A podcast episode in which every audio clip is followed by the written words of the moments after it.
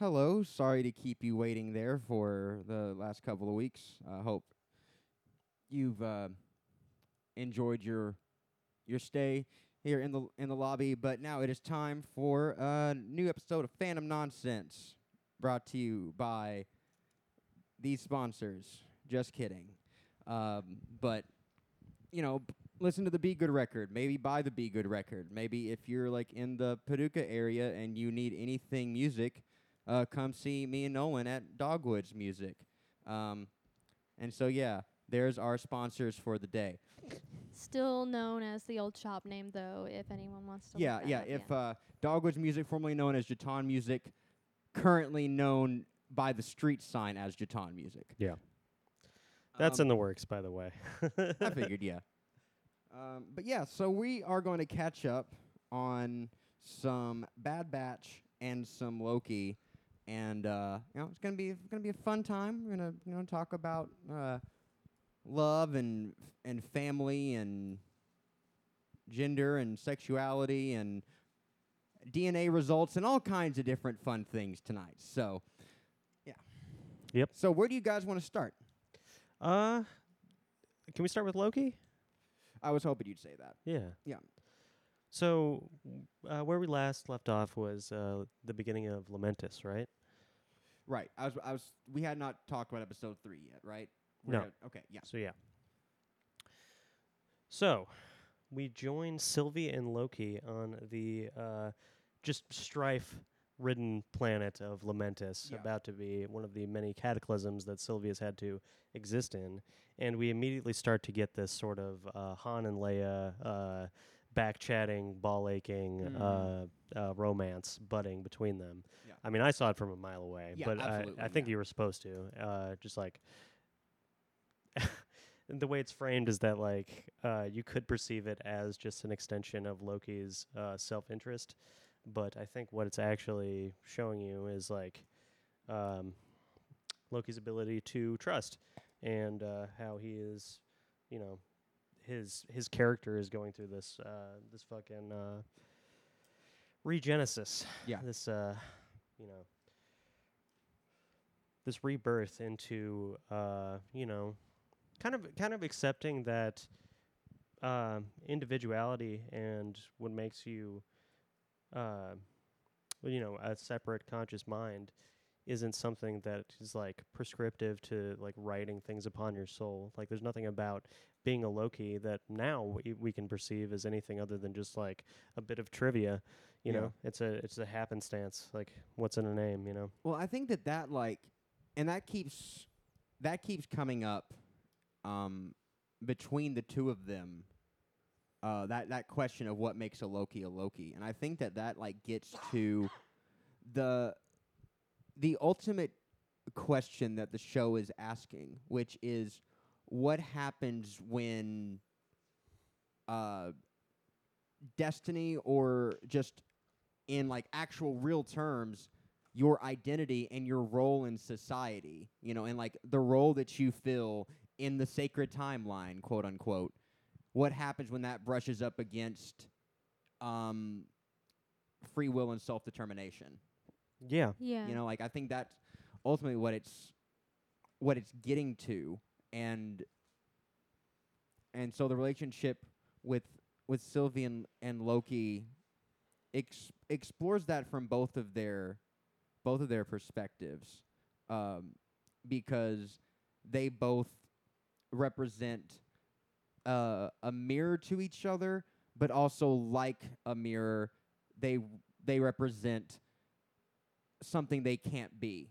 You know, they represent like an an inverse of Yeah. of themselves. yeah. It's yeah, it's the uh, the the point without a center. It's the the uh, like from a deconstruction perspective, it's the one thing that undermines the concept of self is the mirror image of it, Right.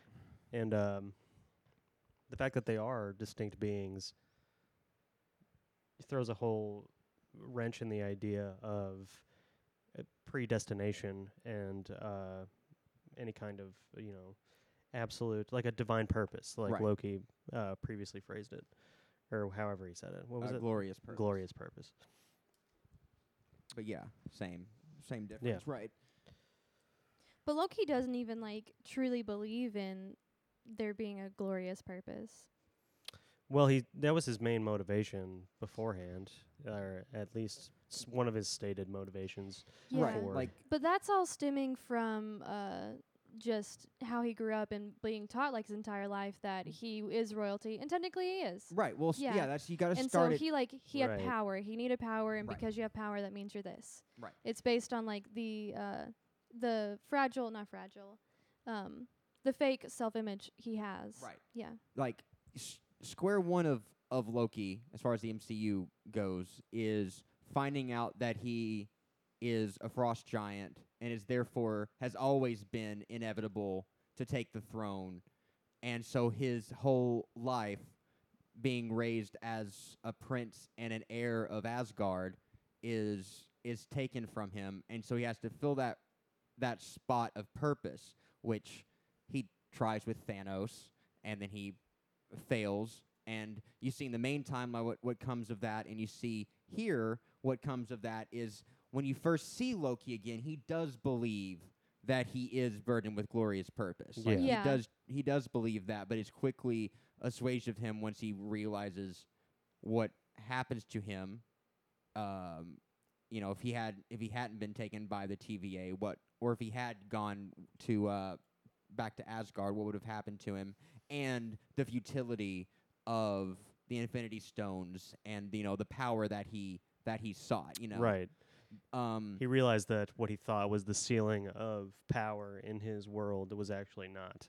And that is true whether or not the TVA is as powerful as they seem, because they were still an authority right. over him. and getting a, getting ahead of myself a little bit here, uh, so we won't get into this much, but I will say that I think that both of them, in their um, in their encounter with the with the timekeepers, does show that they both still believe that they are uh, they are imbued with glorious purpose. Like I Yeah. think that both both Sylvie and Loki and all all Lokis, you know, maybe the thing that makes it Loki Loki isn't the fact that they survive, but the fact that they believe they do. You know, because you don't you don't know how do how do I say this? Once once you don't survive, then you then you're not surviving to tell about right. it. you Yeah, know? Yeah. exactly. So I think that's kind of uh, like an absurdist belief, not not like absurdism in like the the comedic sense, but in the yeah, yeah, uh, yeah, yeah. yeah, in like the philosophical nature, because you know Loki's basically confronted with a nihilist proposition that like there's an arbitrary uh, authority that just fucking decides what is going to happen and what isn't, and there's Right. no way to influence their authority. So it's just like you're kind of just spinning in this hamster wheel from his Mhm. perspective. So you know, I, it's it's understandable to think then that okay, well, fucking nothing matters then. But his response to that is the absurdist response, which is to embrace the lack of meaning and decide to prescribe it with your own. So his glorious purpose and his ability to survive are, uh, you know, part of the s- same Yeah. recreation of of the idea of uh, of uh, like being in the right place at the right time, being exactly where you need to be Mm-hmm. you know because in in the traditionalist like the uh, predestination sort of perspective you uh, could say that that is just the will of god and that you were you know divinely placed somewhere. But you can also in like as we were just saying uh, uh, absurdly say that so in this vacuum of meaning i've created my own and therefore because there was no previous uh, standard for legitimacy anything that i can concoct for a uh, fucking way to live will be equally as valid as anything in the universe. Therefore, I can imbue it with as much meaning as I desire. Right. So, so yeah, we're we're on Lamentis, and we're falling in love with Sylvie, and I mean, same. Yeah, she's pretty great. I I mean, bet- between wanting to fucking uh take Omega home and give her her her own room and toys and wanting fucking Sylvie to step on me. Fucking my weeks are just- but um but yeah so we so we're on we're on lamentis and we're we're getting to know our our other self and um the, the the train scene was was interesting was like the the con- the conversation um between between them. Um it's i've it was been a week since episode 3 and so um i've seen so i've seen way too many people that actually thought that she had a uh, a postman boyfriend waiting on her Oh. like Really? Why? yeah because people can't read well it's not even context clues like it's just it was a joke. well it obviously it was a joke it was very clearly a joke um It's like there's no reason why that's even like well like yeah. it's very clearly a joke but if you don't pick up on the joke then immediately after that she says um you'd be sup- you know you'd be surprised what people are willing to do in the face of uh of like calamity or whatever but it's just enough to get by. It's like you know same as you prince or p- princes princesses a little bit of both same as you as expect but nothing ever real. Like but anyway um the Oh yeah, Loki's bi. That's pretty neat. Yeah, Just a Loki- little feather in our cap. Loki's Loki's by. I mean, I Um, guess they're both they're both by. I mean, what maybe what makes a Loki a Loki is is being, Being bi. bi, yeah. Yeah. Um, but what I I saw so many arguments being like, is Loki bi or pan? Just like Who- people are getting Just into like it. okay, like on that level, it's a fucking fictional character. What a like Yeah. we Okay. can only really tell what is being given to us. Who I don't really care to speculate on Loki's sexuality any more than it like is fucking relevant to the uh, plot. right. So like all we need to know is that he's said that he was attracted to both uh, what was coded masculine and feminine, I and that he's into Sylvie, and that's really the only. I haven't even seen that, and I wish I had. I wish that was the discourse I was seeing about Oh. this show. Yeah, I did actually get on Reddit and look at the main one, but mostly Reddit's not yeah, Reddit's not bad. no. I don't know how I stumbled upon it. It was actually it was on First Facebook. time that's been said. no, like on like the Reddit, um, like discourse about the show is It's fine. is fine. Um, the fucking Twitter discourse is everyone fucking losing their minds because of Loki and Sylvie Oh, because they're the same person, which means they have the same DNA, which means it's incest. Which so, first of all, that's fucking impossible. right, right, They're from different universes. yeah. yeah. And so like yeah, so the whole like yes, the most the closest real world correlation, yes, would be that, you know, a Twins clone something or, like twins or something like that. Yeah.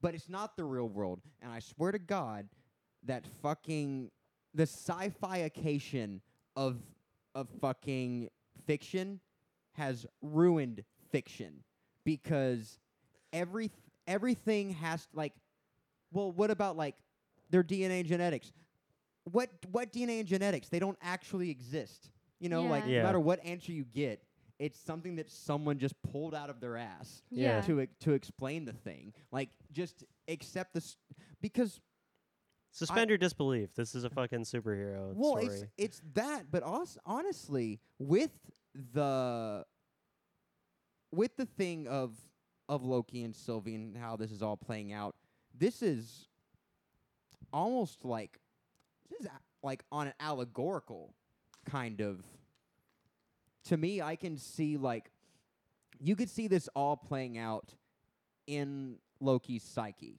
you know what I mean like it's yeah. Yeah. it's one of those stories where the the actual characters and their relationships aren't what matters but the the archetypes that they represent in in the human psyche and how they and how they conflict with each other and you know the the internal um, hero's journey kind of kind of thing of of learning to to love and accept both the masculine and feminine sides of your spirit. You know, like there's a a really rich narrative going on to do with with self love and self determination, and uh, all that gets obscu- obstructed with the with the conversation about uh, m- minutia like genetics and and stuff and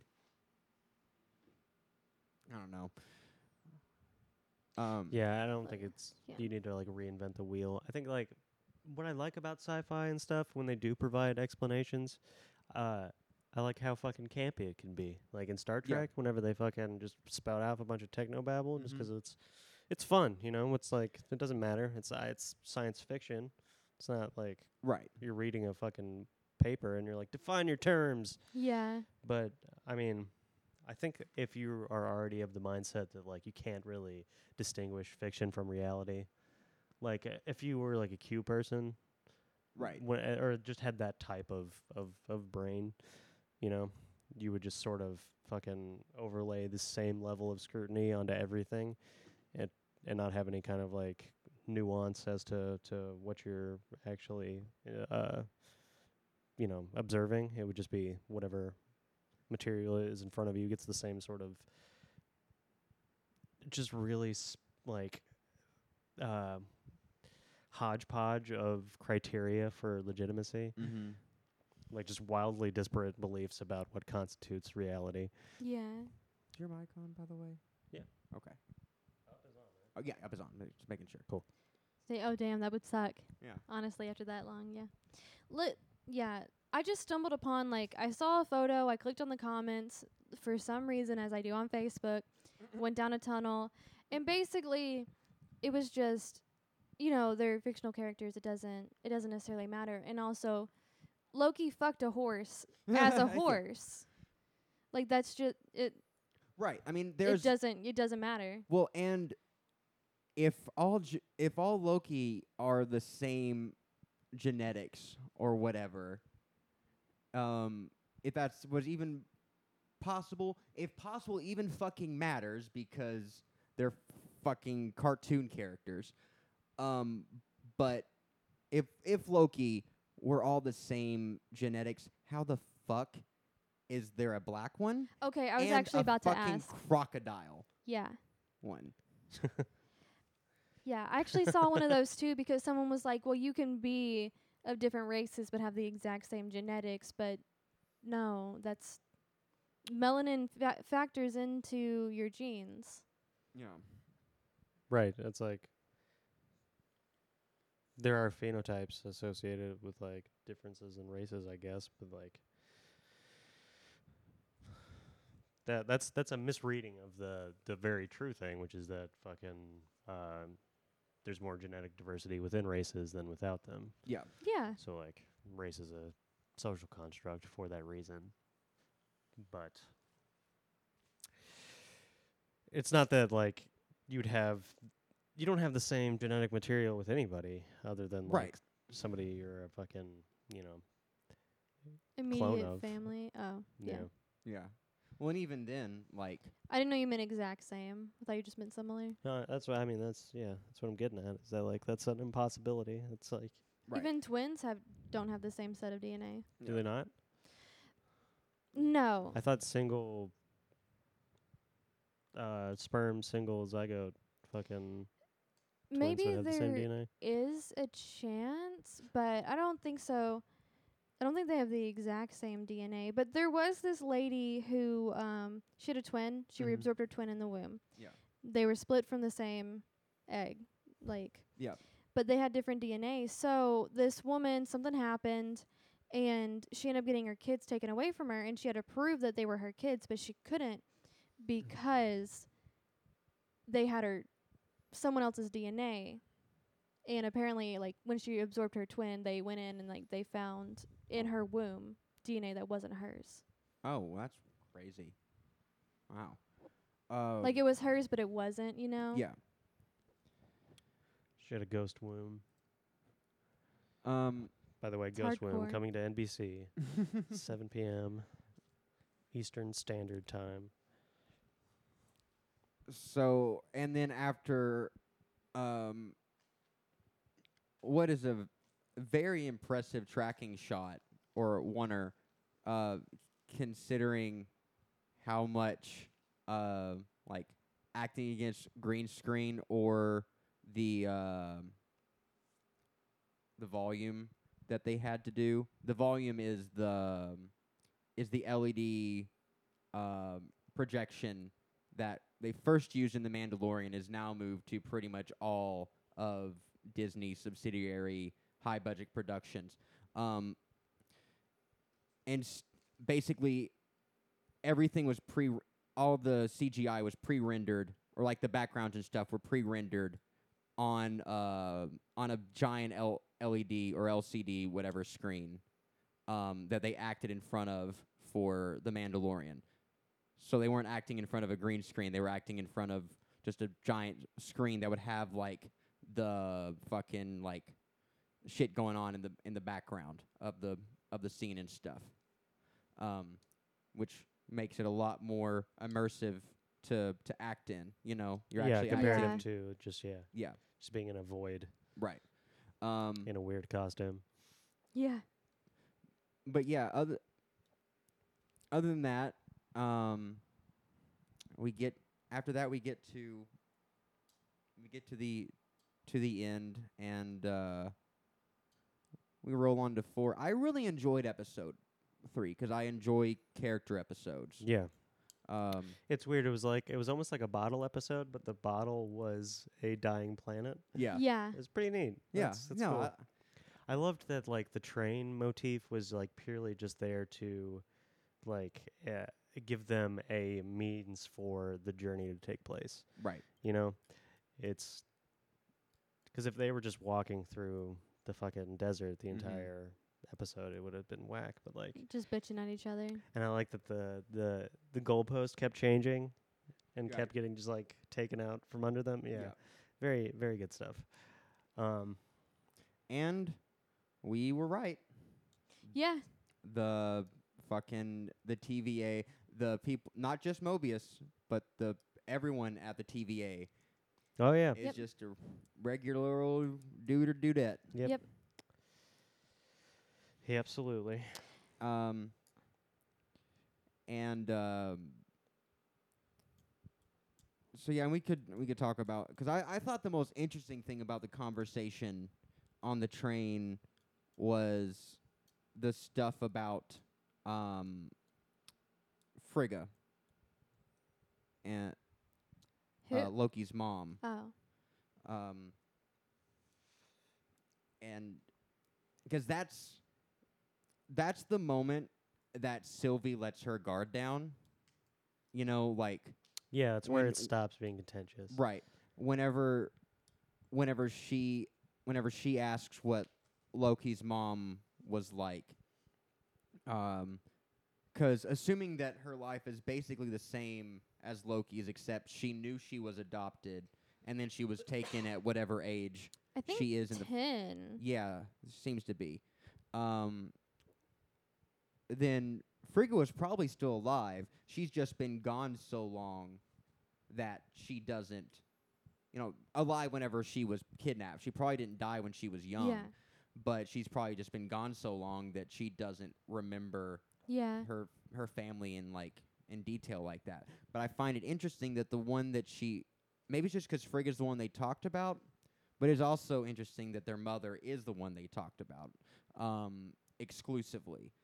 But that that's the only one that she still has any memory of anymore. The one that left that left an impression that even though it's faded from actual like memories she can actually recall or or like latch on to, that impression of her mother still still lingers From- enough that that's enough to break the tension between her and Loki. From my understanding, they they did love the mother more, specifically because uh and this may be wrong. This is just something that like I saw from I don't know. The comics I read are never canon anymore. Everything I read gets uh retconned.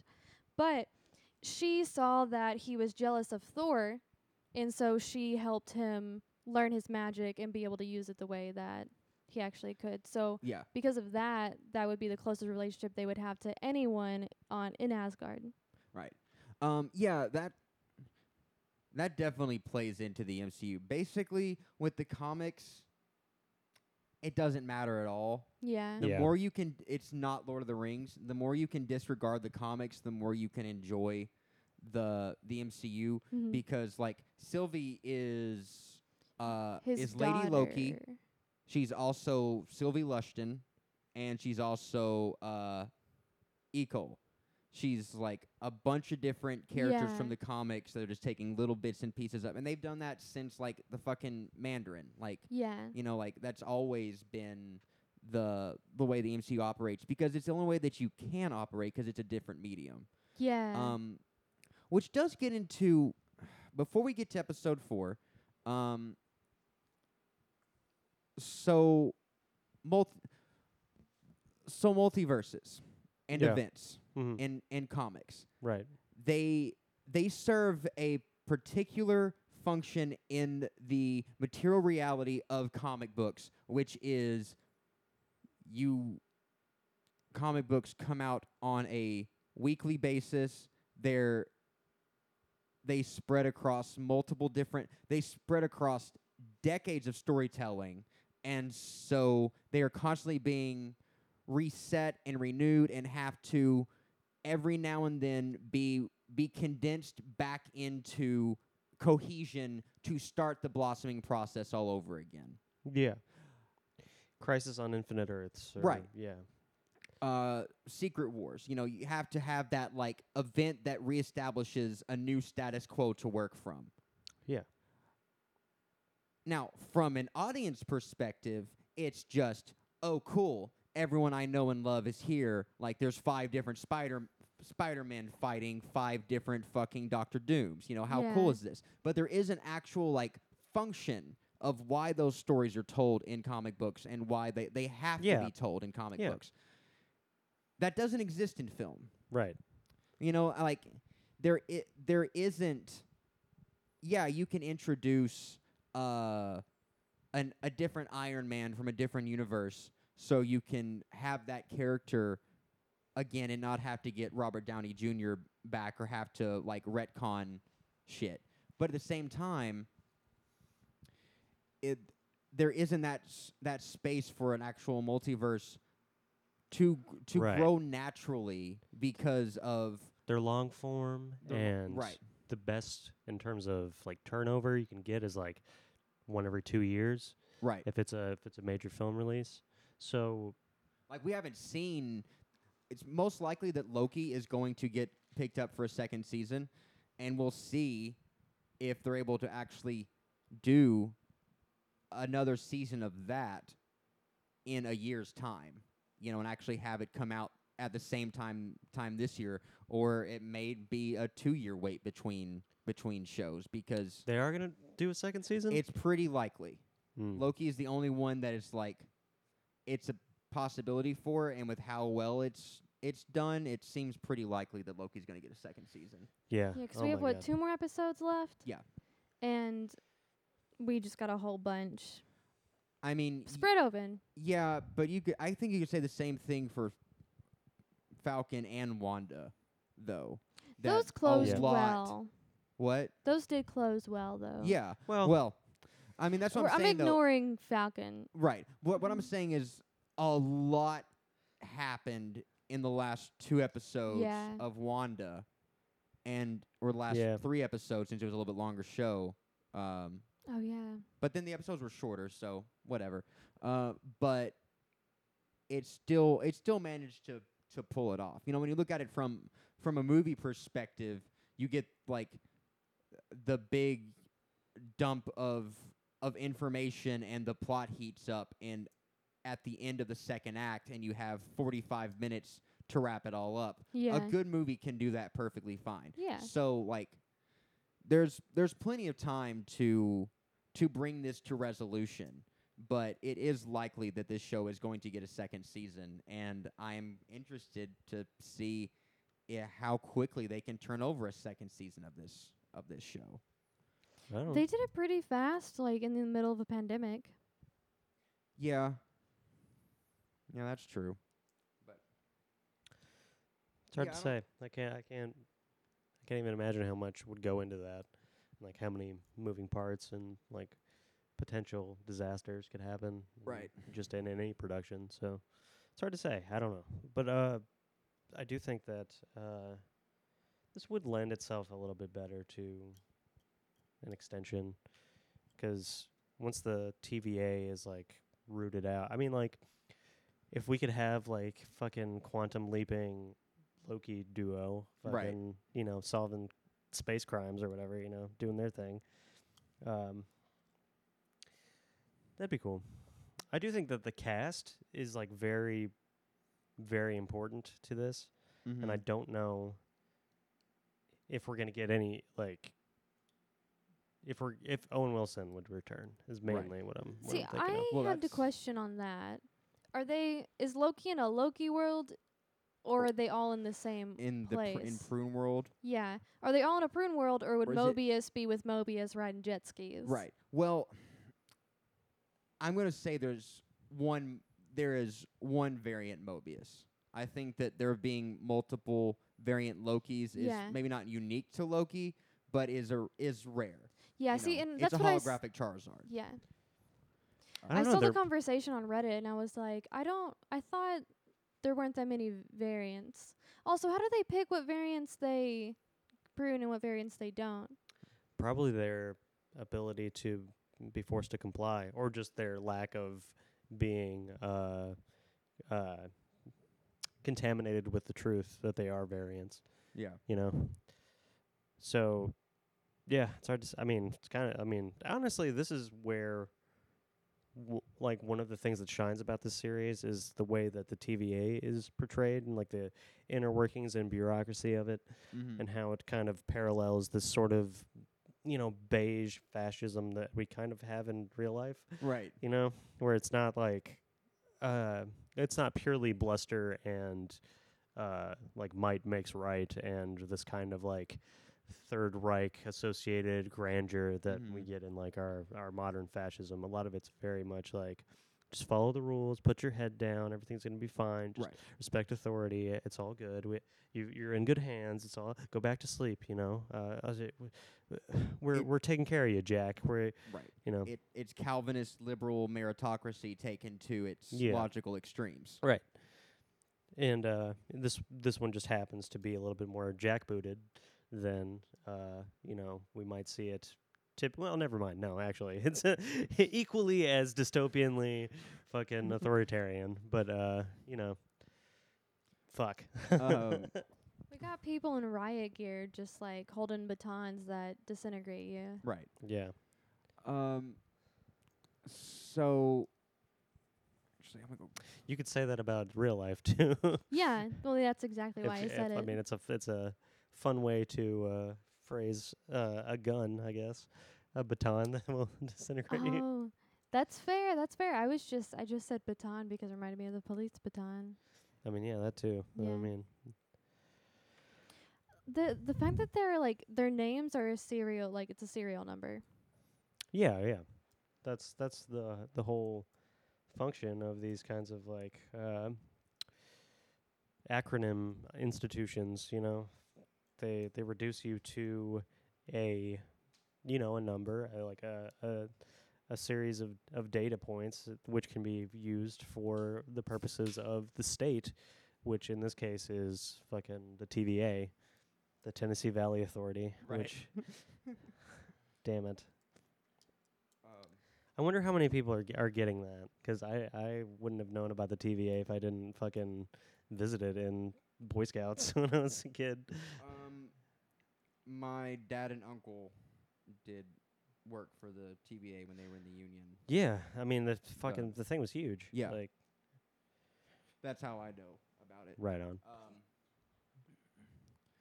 but yeah, speaking of um of Mobius, so we talked last week about the inability with how we've seen Mobius or seen Owen Wilson in the show so far, the mil- inability to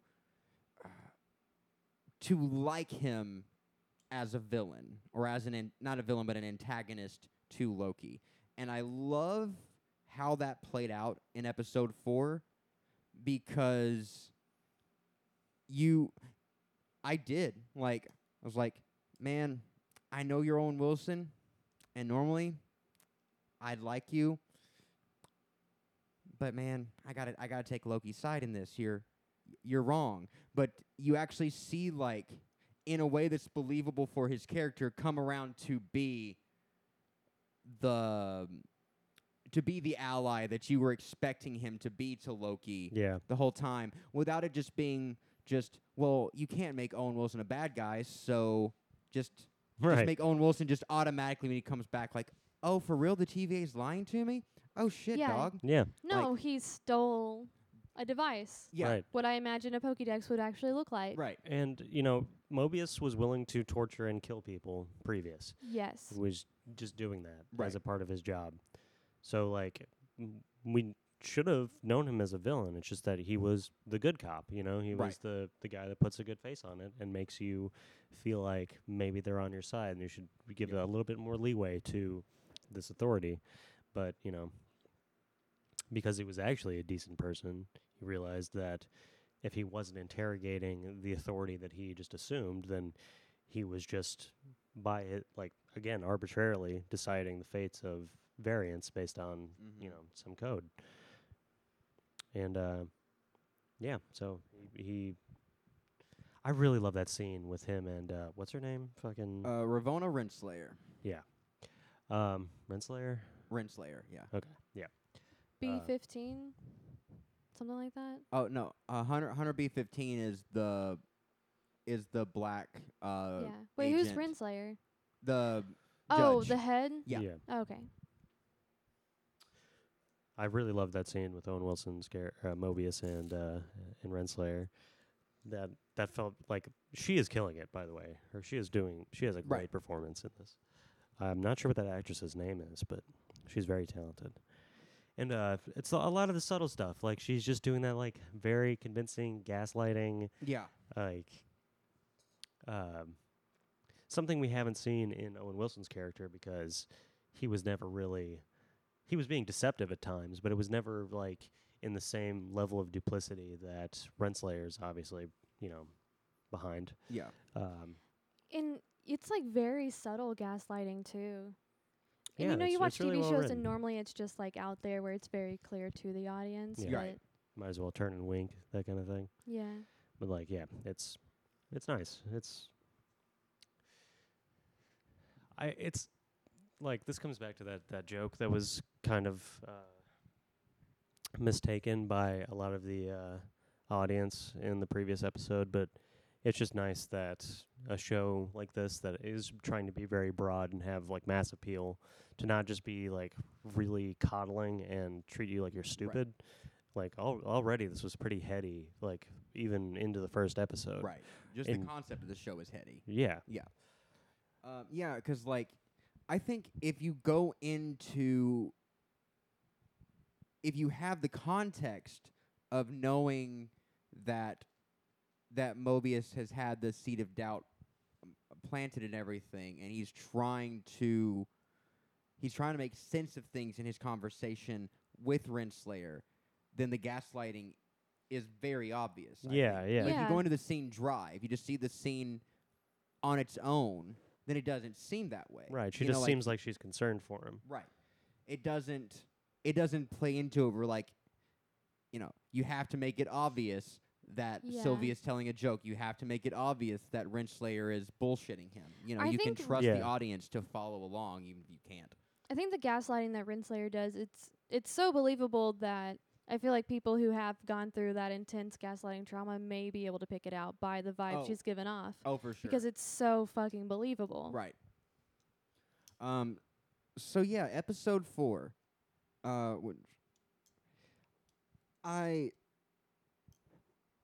the the beginning of the episode, uh, with the destruction of Lamentis, is like the most romantic shit I've ever fucking seen. Like that gets me every fucking time when like the world is literally being being like it's so fucking like poetic and and metaphoric and just so as as a writer of many different stripes it's so fucking beautiful cuz like the the world is being destroyed and They're just sitting They're there just si- holding each other's hands, looking into our eyes. looking into each other's eyes Yeah. and just just a little a little moment of peace that is probably even more than Loki is does not come often for Sylvie. If she's ever Yeah,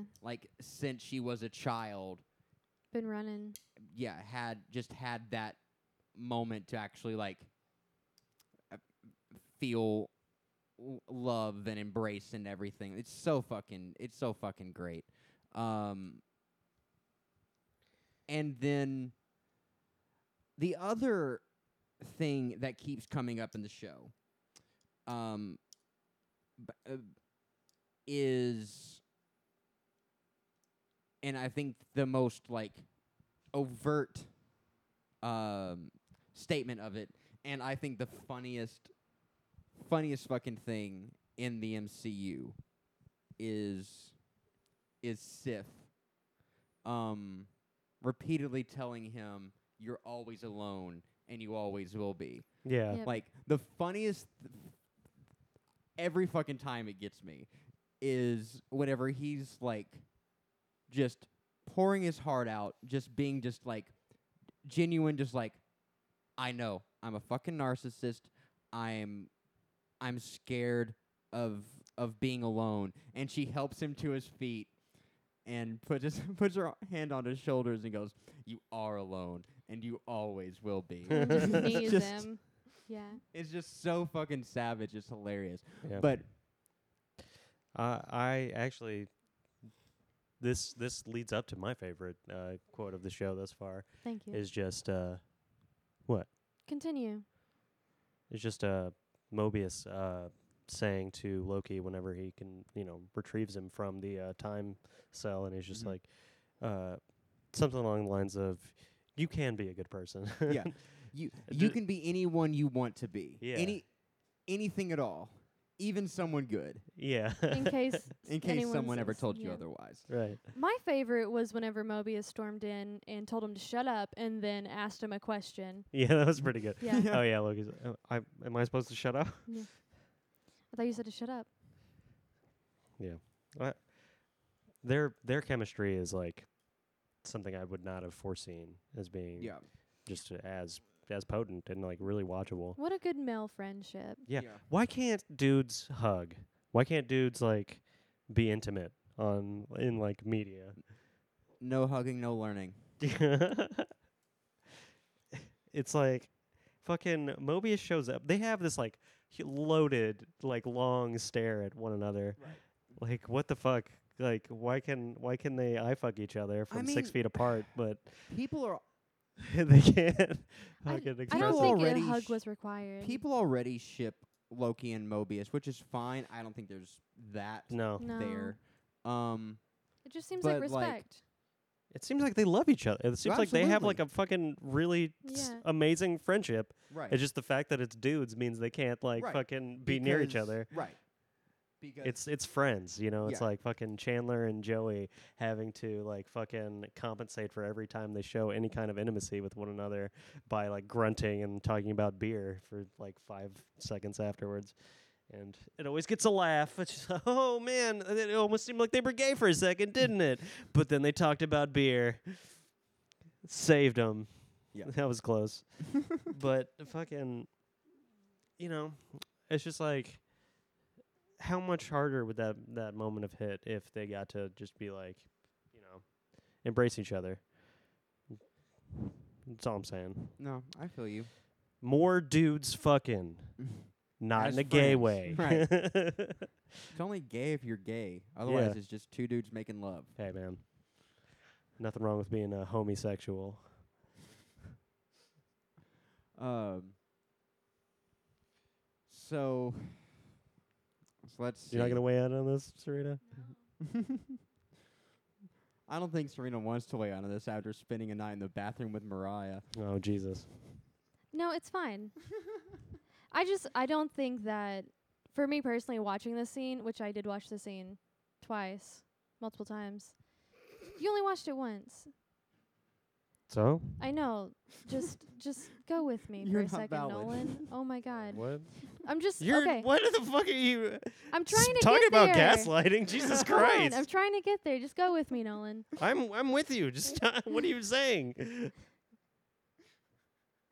I don't think a hug would have changed it. Is my thing. That's what I was trying to get at. Is like I've watched it several times and I've just been like, even after you mentioned it the first time, I looked at it. I was like, okay, I don't think that. Maybe I'm just reading it wrong.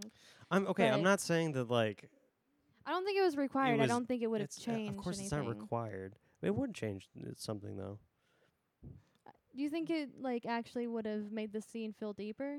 Yeah. Uh, what if in Brokeback Mountain, fucking the dudes didn't fuck? I don't know anything about Brokeback Mountain besides that some dudes fuck. Right. That's ki- it's an awesome movie. Tom Hiddleston and Owen Wilson, actually. yeah. No. just like get a one bottle off episode. Uh, Brokeback Pompeii, whatever. I don't know.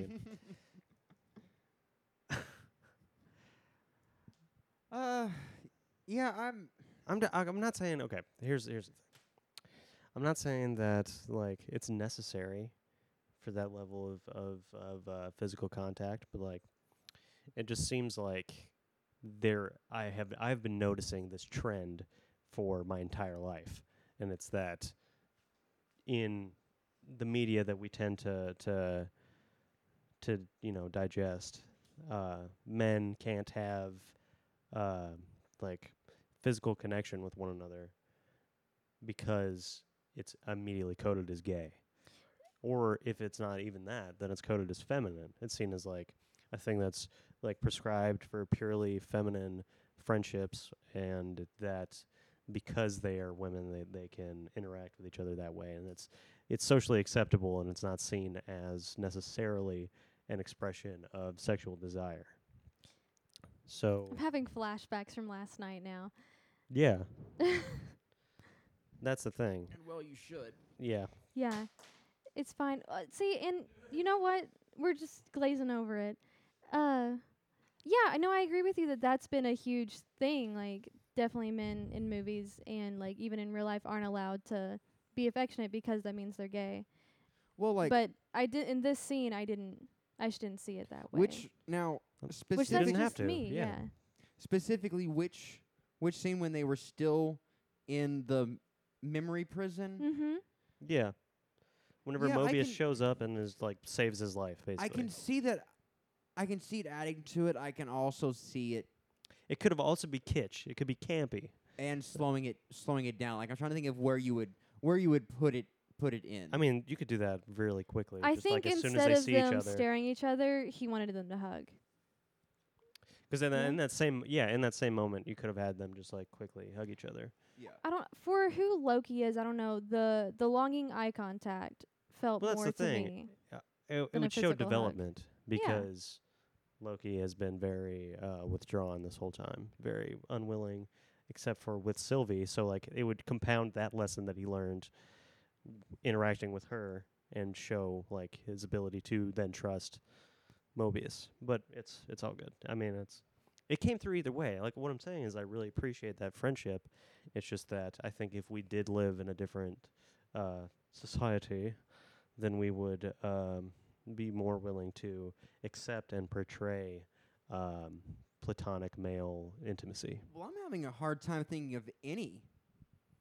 Like of all the the fiction I've watched, I'm having a hard time, time thinking of any like legitimate like platonic male hug that I've seen in I think In Hor- fiction. uh, Thor Thor hugs uh, Loki some like in a Thor hugs anyone he can. Yeah. But that's again, that's coded as him being weird and like outdated and Is it? foreign. Yeah. Oh, Yeah, I've always seen it as just like he's He's a seen it. golden retriever. Golden retriever. right, He's just exactly. happy. He's too familiar, quote unquote. You know what I mean? No, what does that mean? Being too familiar? He's Yeah. not. Uh, It's a man should have a certain distance Exactly. about himself. a man should be removed Yeah. from all things. A bunch of the kids shows I watched growing up had like very strong platonic male relationships. Yeah, relationships, but physical intimacy. Is they would Yeah. hug and stuff. Okay. like Adventure Time is one I can think of, but again, that's Doodlebops. Doodlebops? Doodle bops. What is that? Okay, so oh, is that the band? Like the it was kind of like similar to And they the go on a Wiggles, but it was three people. Yeah. Yeah, one like blue lady, a green and a not green, a blue and an orange, and they were all really close. And yeah, they were just all really good friends. Like they were all platonically intimate with each other, Yeah. and it was just they were in a band together, and that's yeah. 'Cause like, I think outside of children's media is basically what I'm well, like even even then, good because Yeah, I for don't sure. remember that from children's reading when, when we were kids. Yeah, whenever no. I was a kid, um, and like not with the not with adults. Like it, it was, you know, like yeah, Oh, and these were adults. kids kids would hug, yeah, but like, yeah, but yeah, yeah, 'cause it's coded as something you grow out of or whatever. yeah, Um, but like, it's normal now. Like, I feel affronted if I don't get a hug from you or Jacob or Brian or whatever. Yeah. Whenever, but we had to establish that precedent and normalize it in our own group. It was weird to Right. to step into that because Yeah. it's not fucking like we had to make a conscious choice that hey, we're going to make sure we always reinforce, you know, our fucking affection to each other. yeah, and I think that like that is with certain like friend groups. That's a moment that you have to have. Where you're like, what level of comfort? I mean, with actually with anybody I that think you, with all, I think with men in general, if you don't Yeah. have that, it doesn't e- exist. I think like that is one up that women do have socially is that intimacy. We is can be gay and it's not gay. right, exactly, yeah. Um, to the point that you're really fucking gay. Yeah. Um, and And it's to the point gay. where even lesbians that are married are not gay. Yeah. Well, I think like being gay, quote unquote, like as an identity is purely a reflection of like gayness being marketable on some level Yeah. right. or being prescribed as uh, counterculture and like being identified as a threat to another lifestyle. Right. So it's like those two like forces in in in combination defining what being a gay person is. Yeah. And so like culture develops out of that. and we've talked a lot th- throughout this uh, about um, about about m- biases and internal like logic of beliefs and everything. And for men, if you're straight, that is also tied into status. yeah. You know, like Yeah. uh, but for for women, there there is no like. I mean, there is, but not in the same way that there that there is for for men of their status in a social hierarchy for being for being straight. So it doesn't have that same. It's not imbued with the same thing to not be seen as feminine or or uh, metro or homo or whatever sexual um, for women as it is for for men because there's something there even if they don't have that thing themselves to protect even if you don't have fucking uh, a wife and property it's still imbued in the I- in the ideology that we all soak in Yeah. you know and it's like so background radiation. Exactly. Yeah. So that's part of the thing that you're defending when you're defending your masculinity is your status in the Yeah. hierarchy. Right. You're saying I'm capable of being a landowner, Right. Exactly. but uh, yeah, but uh, Um but y- but yeah. So let's see. Where does that where does that leave us? Oh, I. First of all, uh, Sophia uh, Di Martino, I think that's her name. Um, the actress who's playing Sylvie is fucking, fucking killing it. When you consider how like little dialogue she actually has, especially in this last episode, and how much comes across in her Body language. in her body language and her facial expression. Yeah. Oh my, so good. I I feel like I'm reading it wrong, but the the scene in the in the corridor or whatever, whenever she she looks at him and she goes, "You okay?" and he fucking like looks down and like looks all distraught, and she like just looks up, like she just like rolls her eyes. it's just so funny to me, just like like, hey, hey, you all right? And just, no, I'm not. My friend just died. Like, oh my god, you're so fucking dramatic. Dude, I love both of them for that exact reason 'cause they're on opposite spectrums of it's fine, but I'm gonna be dramatic about it Right. first.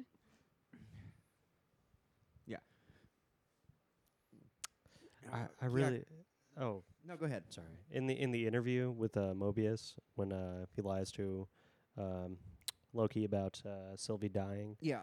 That was played really well too. 'Cause fucking Hiddleston is really good at like doing the whole like uh, pain behind the smile kind of Mhm. vibe. Yeah. and um, a lot of that's just like aesthetically, he kind of feels that way.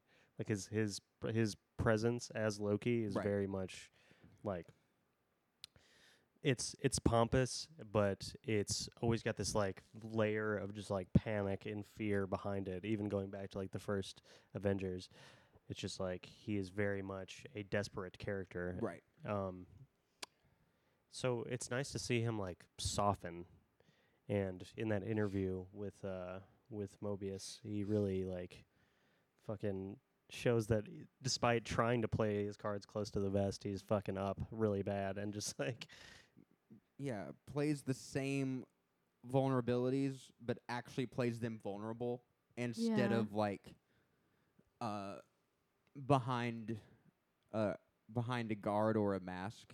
Yeah. Yeah, that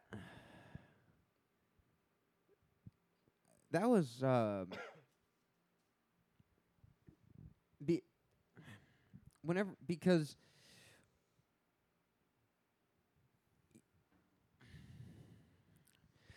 I don't know the this the the interrogation or interview or whatever. Because he goes in and and like like okay you say the TVA is lying to me. What what do you mean? What's going on? Let me out of here. Stop beating me up and I'll tell you. Okay cockroach. And you're like like I don't know cuz I've been I've been Loki in that situation usually with parrots sometimes with with bosses but like Loki like Loki genuinely going in like uh acknowledging like look I, I I'm not getting a fair deal out of this. If I give you what you want, you're just I know you're going to punish me. I know if I tell you what I was doing last night, I'm still going to get punished for it. So I'm just going to just, you know, like um but he was genuinely like I don't I don't think that Loki was was playing them there. It's very obvious that he genuinely was like, look, as long as you agree to not fucking prune me, I'll tell you what's what's actually going on here, but I'm not going to like um put my, stab myself in the back or or whatever. Yeah. Um but what I find interesting about that is I feel like if Loki wanted to, he's still capable of of playing the situation. He was trying to play it as um as honest as he possibly could and not like you know and for his own his own uh, self-preservation was brushing up against his act what he actually wanted to do and like that I don't know that like regret of like no look whenever Mobius is like okay you're just bullshitting me. He's like no and and it carries on. I don't know like the that that interaction I found I found interesting um cuz I feel like typically Loki would be able to get around that situation but because he was trying to do the right thing and trying to be the better person um he wasn't not that he wasn't he wasn't able able to but he kind of just he didn't seem to know how to function in uh in his typical way while still Yeah. you know I don't think he knew how to hide a genuine concern. Like Yeah. what he was doing up, uh, generally his deception is based on uh, hiding his real motivations with fake concerns, right with with motivations that are just c- purely smoke screens to, Yeah. to get his his uh his real his real uh Agenda. Yeah his his real agenda to uh, come to fruition. So instead, we see the the opposite there, where he's he's yeah he's placing that that uh, affection for Sylvie and that desire to keep her alive and safe um, well even behind his his uh, yeah his Yeah. deception. Well, yes, but even before that, even before like before Sylvie comes up, his desire to uh to let Mobius know. Like Yeah, his yeah. desire to actually like um to do to do right by the people in the in the TVA and y- you know uh He does also lie though about um, him being the The mastermind. mastermind, but, that again that That- is to protect Sylvie. Sylvie. Yeah. yeah. yeah. Yeah, that was. I that was uh, it was that was cute. The. So what are you guys partners? No, she's irritating and annoying and tries to hit me all the time. like And Mobius is like, so you want to fuck? right, right. So you're so you're six, and you want to playground fuck. Yeah. Yeah, Ew. oh, get them STCs. Oh, I'm gonna God. vomit. Sexually transmitted cooties. oh, fuck. Where's the? Uh, yeah, I was about to say, there's a fucking title for Yep. it. Hold God on, damn I'll it. send it to you. Thank you. Um, God. but but yeah, and then and a lot of a lot of people were were reading that Loki was more concerned about Mobius when he got pruned than he was whenever he thought that Sylvie was was pruned.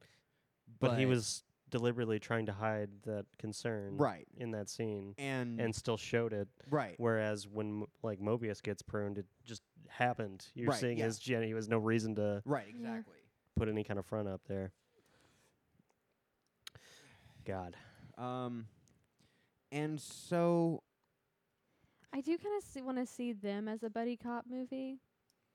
I mean, that's yeah. basically what what we've gotten Yeah. in the in the small time that they're like working in tandem. see Because I would love a spin off of uh, Loki and Mobius, and then uh, Loki and Sylvie. yeah, See, and well maybe crossing, but yeah, and that gets back to what I said in the first two episodes. Like there is a, especially from like, uh, with these last two, these last two really work in tandem together. Because I you, I think these last two are really go well together, but still the show really works well in that standalone way where like the the first episode really is a nice bottle that establishes the at least what you think at the time are the conceits of the world. All that seems to be unraveled at this point. But in the second episode, you kind of get that. If you want to have an episode, have a buddy cop episode between Loki and Mobius, Yeah. you know, you just go back and watch the second episode again. It That kind of exists true. in that in that space. I th- I think did I call the timekeepers were were robots specifically, or did I just say that they Um, weren't uh, actually the? probably I mean, because you listed out some random ones of what you thought think they I could said, be. like, cl- automatons, clones, what something. I don't know, but um, it it doesn't matter. The uh, I think that just like anytime you have an authority figure that's working from off screen, Mm-hmm. I immediately get fucking Wizard of Oz vibes. Yeah. Like, if you can't see them, there's a reason for that, and it's usually just that they're not what they say they are. right. Yep. So that lady, Rinslinger, is that Renslayer. Renslayer? Yeah. Genslinger. Genslinger. That's exactly. So Danzig. yes. Yeah. Knew all about it. Like she's a part of it. Yeah, Or- see, that's well, 'cause in the flashback, she was just an agent. Yeah. You know, so presumably at some point she was, um, she was a variant or whatever. Okay. So I don't know because does she does she know that pruning isn't death? Whenever That's what I was wondering. right. Um. The first Very time I saw that scene, I thought that she genuinely was just like, "Okay, kill me." Right. Like, Everything I believe in is a lie. well, I didn't even know if it was that necessarily, as in she seems like a very petty, spiteful person. Where Yeah, I definitely think it was like kill me so that you can't get any info Yep. Right. 'Cause she had a really vicious look on her face. I don't know. Yeah. It could it could have been anything. or she could know that pruning doesn't actually kill you. Yeah. Yeah. I didn't think she was worried that everything fell apart because she didn't really seem to show any kind of shock Yeah. upon yeah, she was just still mad. yes. Yeah. So I don't think her universe got shattered. Yeah. I don't know. Like, 'cause I don't. And I think that's probably why they're keeping tight lipped about whether there is going to be a second season because then we know the resolution's not going to happen. We're just going to get a resolution for Loki and Sylvie and their immediate need, but not necessarily the long term um, question of who's behind the timekeepers. Because obviously the ob- the answer is obvious, right? The answer is obviously fucking Kang. Yeah, I mean Like- it's got to be at this point. but like that's also it's a little bit too far out to since he's like since he's supposed to be introduced in quant in uh, the next Ant Man movie. It's a little bit too far out introducing a main villain like like that. I don't know if they do that in a in a plus series. There's a lot of questions of whether or not they would do Kang this early, but I that's the most obvious thing to me. So I feel like it has to relate back to that some way. And Renslayer does relate back to that because Renslayer has a relationship with in the comics with Kang the Conqueror. So there is that um, that source to pull from. I don't know who these people are, but I'm so excited to like actually see it in the episode since I don't know. I do wonder how they're gonna portray him 'cause he's kind of really strange in the comics. He's just like a Yeah? fucking caveman dude, sort of. Isn't he like a fucking? who who is this? I, okay, so uh, we talked about this a couple of weeks ago, but uh, Kang the Conqueror basically uh, he was a dude from the f- far future who used fucking magic and time Oh, travel. okay, I'm thinking of the um, the DC parallel to this Yeah. this character, um, who was a caveman who was given a magical like uh, boost to be immortal, and then you know used that to uh, try to conquer the world several on several occasions. But uh, fuck, but yeah, so he he used fucking you know all all the tricks at his disposal, magic and time travel and everything, to make sure that uh that the timeline where he became fucking emperor of the universe or whatever the fuck his title was okay, happened. Yeah. Yeah. That makes sense. Right. Um, because as we've seen, timelines vary greatly um, to the point where, like, I like, I can see like, even even something like uh, Loki being a boy or a girl in one universe, but Loki not even not even the fact that he's black, the fact that he has what looks like Mjolnir or is supposed Yeah. to Yeah. evoke that. Yeah. Um or being an alligator or I didn't know that that was Loki. I thought Yeah, dude those are just all Loki. randomly had an alligator, and I was Yeah. okay with it. yeah, no, those are all that was the- those are all Loki. That's the funniest fucking thing is that in s- this means in some universe fucking Odin came home from battle with an alligator and and told Frigga this is our son now and he just went along with it. Yep. Oh, Frigga is absolutely. that absolutely sounds best like a mom. good mom. Okay. Frigga is best mom. Yeah. Um I was Thor told to wanted- watch the movies specifically to n- see what she's like. Thor 1 and 2. She's and in Endgame, you know, that one scene with her is really good, but 1 and 2, honestly, she's the reason why I say The Dark World isn't as bad. Um 'cause like there yeah, I've like I don't know, maybe if I'd like been expecting it or like waiting for it and gone to theaters, I would like I would be disappointed in it, but just watching it just just casually, I don't have any kind I don't have any like- issue with it. Like I don't en- like I don't enjoy the enjoy the Iron Man sequels. I don't think there's any reason for Iron Man to have more than one, maybe two justifies itself.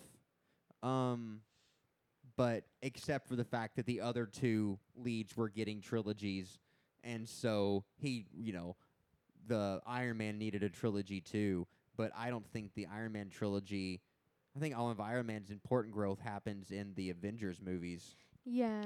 I think like it is just a vehicle for that character. Like it's just so that we can have a lot of time exposed to that character, so that it can hit harder whenever he dies or whatever. But um, I think Thor's the hardest thing to get through in his first two movies. Like, and that's not on on Hemsworth. It's just how how the character was was portrayed was was over the top, and when there weren't other superheroes to juxtapose him against, or to like yeah, to give some kind of like levity of a fucking um Robert Downey Robert Downey Jr. or uh fucking Tony Stark's um bitter modern cynicism and Cap's fit also fish out of waterness but not in the same campy way as yeah. Thor. Cap is charming about Yeah. it. Okay, so how do you download a JPEG or whatever? but uh, that actually makes a lot of sense to me because when I f- I think I first saw the Thor movie, but I was young, very young.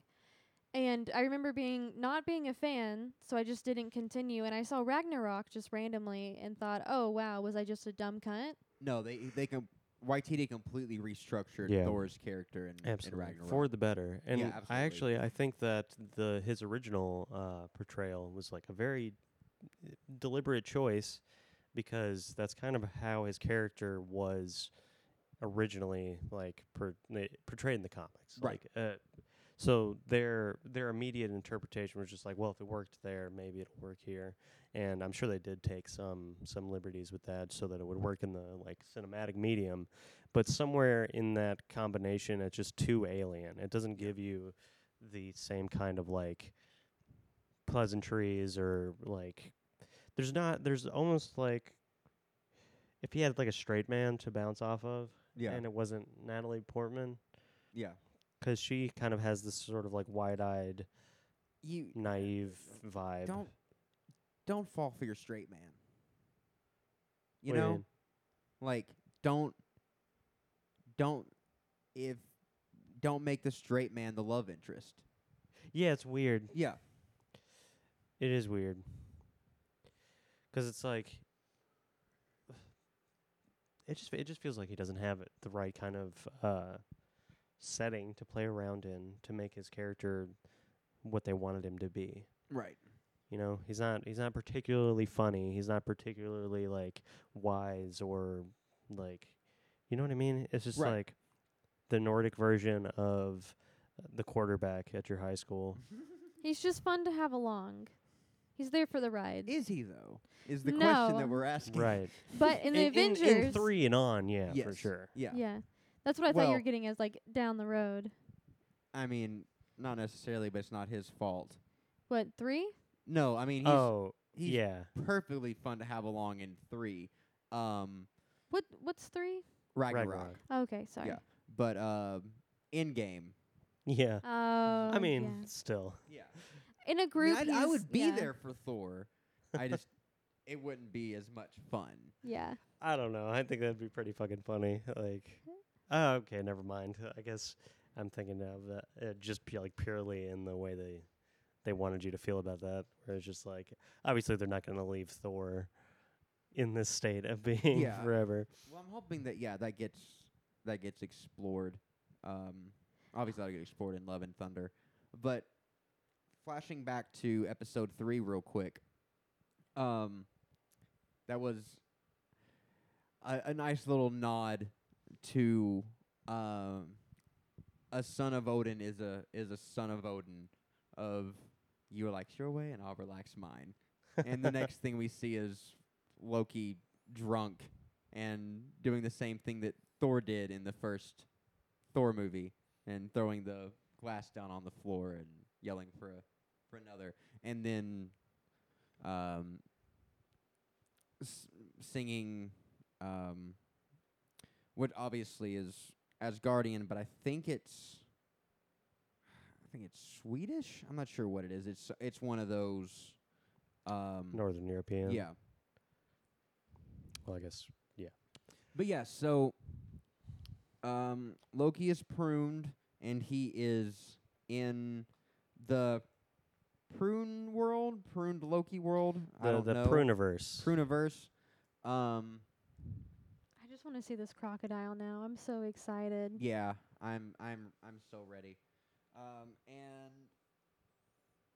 Sylvie's about to get some, some information. I'm surprised though that you didn't say anything about the just like anime freeze time in this episode when like four guards are like standing there with their fucking fucking prune wands just like just holding Yeah. still and uh, Yeah. and Hunter fucking B50 or whatever comes in yeah and is like for all time always Yeah, throw a Oh sword yeah. and they're I'm- just standing there. and they're just standing there. Like obviously, you know, IRL that takes place in a matter of 0.5 seconds. You know, it's it's a it's a flash blah blah blah. You have to slow it down. But typically, you would like say something about the unbelievability Yep. of a scene like like that.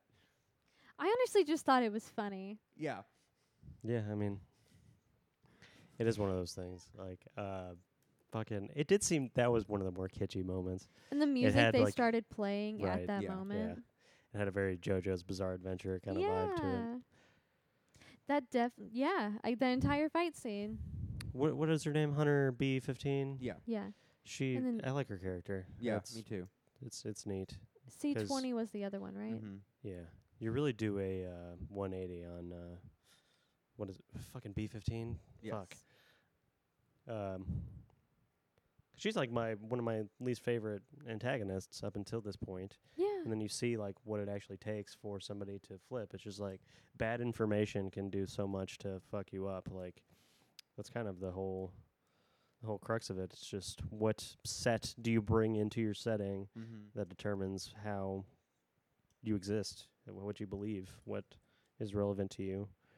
I did actually cry whenever she said I looked happy. Oh, Yeah. for real? Damn, that is sad. 'Cause like we go from her being like this hard ass that's 100% ready to cut Loki's eyes out, and then she lets a Loki give her her Yeah. memories. Yeah. Well, and it it gets into what we're what we're always talking about of the you know the illusion of of individuality and just y- of just you are the narrative that you construct for yourself. Because the narrative the people that the time keep or the fucking time cops construct for themselves is entirely bullshit. Yeah. like they they operate under the under the premise that they were created by the timekeepers and have these these false memories of of having always existed in the TVA and that sets Yeah. their that is the base that they work from and they construct their identity from um and that's not true at all and so when confronted with with the actual reality of of their i of their identity uh, of their of their of their history and of their actual experience you know what does that where does that where does that put you? You know like that is uh like deep deep programming basically. It's a very like it's a very hard question to to answer. And uh that's where we will leave off on Loki uh cuz we got to talk about the Bad Batch Yeah. So uh, when we left off, Cad Bane had just shot Hunter Mhm. and kidnapped uh, Omega. Omega. So, um, fucking shit. That was honestly seeing the competence of Fennec in uh, opposition to Cad Bane was really interesting to see. yeah 'Cause yeah. Cause I just love that this this universe is so filled with like what what it would necessarily create. Yep. Which is people that would have to just so viciously defend themselves. They turn that into uh like their their entire means of life. They Mhm. just fucking Fennec i- and like Boba and fucking you know all all of these Yeah. bounty hunter characters that we have throughout the all of the extended universe of of uh of Star Wars is they're all they're fucking you know cut from the same really neat cloth that can be so so varied you know? All these different assassin types. Just very cool. So yeah, that that's a really good point. Like, I feel like that's the thing that makes Star Wars work so well as as a as a universe is at the core is is this uh is this mythological arche- archetypal story, but sp- uh, but spreading out from that, it takes the the material like reality that is created to house that that story and like Lucas's degree was actually in anthropology. that makes sense Yeah. Cool. So like there is like a sense of like okay materially realistically what would actually be the like the cause and effect chain of of like of how a galaxy like this would would work, you know, and like yeah. and so everything seems really really believable because outside of a few like in a few areas where they're more advanced and a few areas where they're less advanced uh, in technology everything plays out what's up? Nothing. In the in a believable uh, chain reaction and uh, that as a you know uh, as a materialist i find you know very very plausible that like that um, that the chain would f- would flow that that way yeah, Um, I think that's what makes the time in between the third and fourth episode so interesting. yeah Uh, and same thing with the space in between the sixth and the seventh, because you're getting this this period of intense fluctuation right in the status quo, and seeing what remains the same, what changes, and like why all of these different uh, like moving parts, uh, you know, uh, adjust in the way that they do. It's it's neat seeing like the fall of the republic give way to this really nefarious coalition Yeah. that was already kind of manifest in the previous world. It just you know it shows that that like real realpolitik of fucking the conditions that create fascism and that fucking Yeah. how I mean it, the parallels to our world have been like you know fucking talked to death, but it's just it's just really apparent and it makes yeah this this era feel really uh connected to the tissues of reality that we experience Yeah. especially nowadays considering you know Yeah. Um. So we uh. So we see that in a, in one shot that Cad Bane has a uh, has a head plate, and as it as it turns out, um, the the unfinished episodes of Clone Wars are considered canon until something um tells like tells a story, but since Lucas was directly involved, that was the last thing that he did. Um, was those last episodes of, of Clone Wars? Those are still considered canon, and so Boba Fett uh, and Cad Bane did get into a uh, blaster fight, uh, but it was always presumed that Cad Bane died in that fight, and as it turns out, he he didn't. So that has already taken place in the in the timeline. We just Yeah. haven't seen it. It was it was in question of if that was going to get moved to into the Bad Batch since that episode was never finished. But we see in this episode that he got shot in the place where Boba shot him in those uh whatever fucking reel was. yeah but what a, what a fucking awesome voice Yeah. Cad Bane has. It's it's so intimidating. Oh, also the his fucking droid. Uh, was that Seth Green? Yes. Okay, I thought it was that. Fuck, that's a very good. Uh, he does have that like really C three PO kind of cadence to him, where it's just like it's posh, but it's not quite like Yeah. a, like it, it. It has no authority. It's just like purely like p- protocol sounding, Right. and uh, also their dynamic is just hilarious. It's basically fucking Burns and Smithers, like Right. You're right. just just really aggressive. God, the fucking the credits, uh, like when uh, Cad Bane throws the uh, the fucking uh, bomb, and uh, Fennec does this awesome fucking soccer kick to like Yeah. to to to punt it out the window, and it hits the fucking uh, the droid. What's that droid's name, by the way? Um, I don't remember 'cause it's not like a typical droid name. Hmm.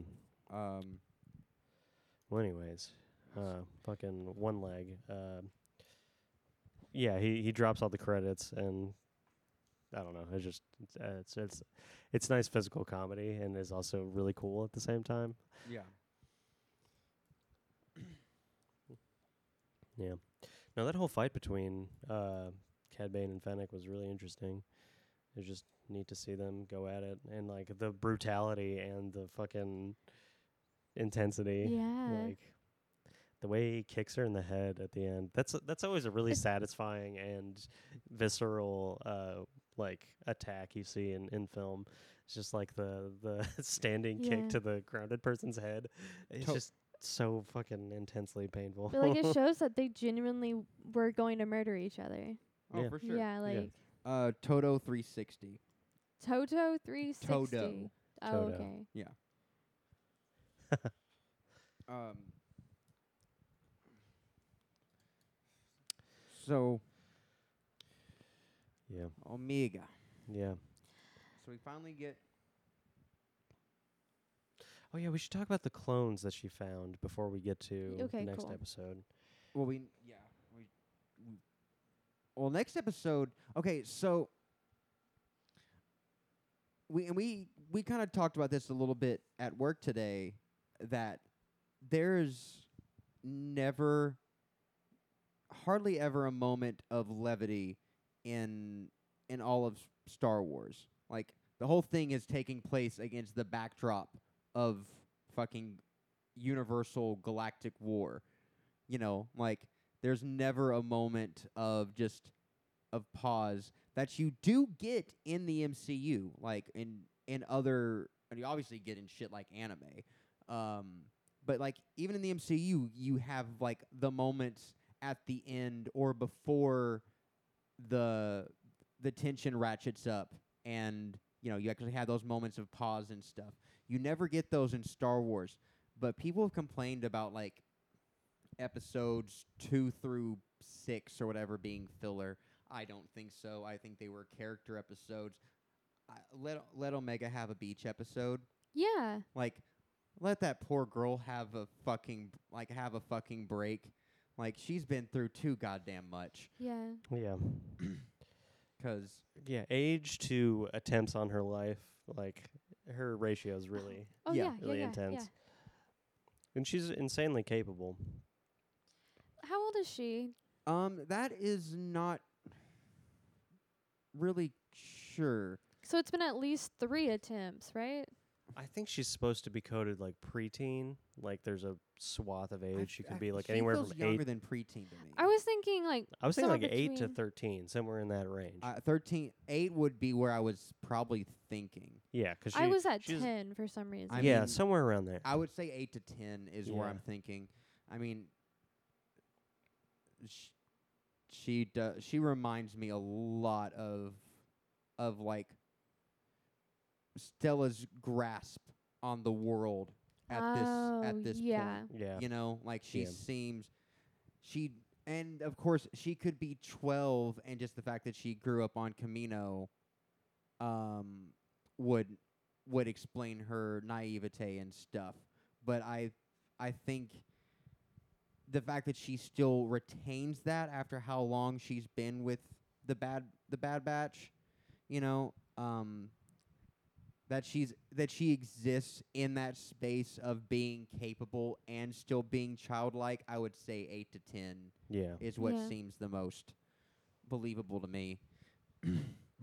um, yeah, 'cause we find out that Omega, what is special about Omega is that there is nothing um, special about her. That she's literally, as Hunter keeps saying throughout the show, he's just a kid. like, like Yeah. sh- like Well, I mean, they they tell her she's different because Yeah, I she's w- but I was she's different than the, she's confused. different than the other clones. yeah. But she's just like She has first generation DNA or whatever, and Right. well, she's unmodified. yeah, No growth acceleration, no uh, behavioral modifications. She's uh, basically a child of right. yeah, Uh, I mean, and that gets into the question of like, well, what makes Boba uh, Jango's child is the fact that Jango raised Boba, you know, and Yeah. accepted him as his son. Otherwise, he's just another clone that wi- that doesn't have the modifications of the others.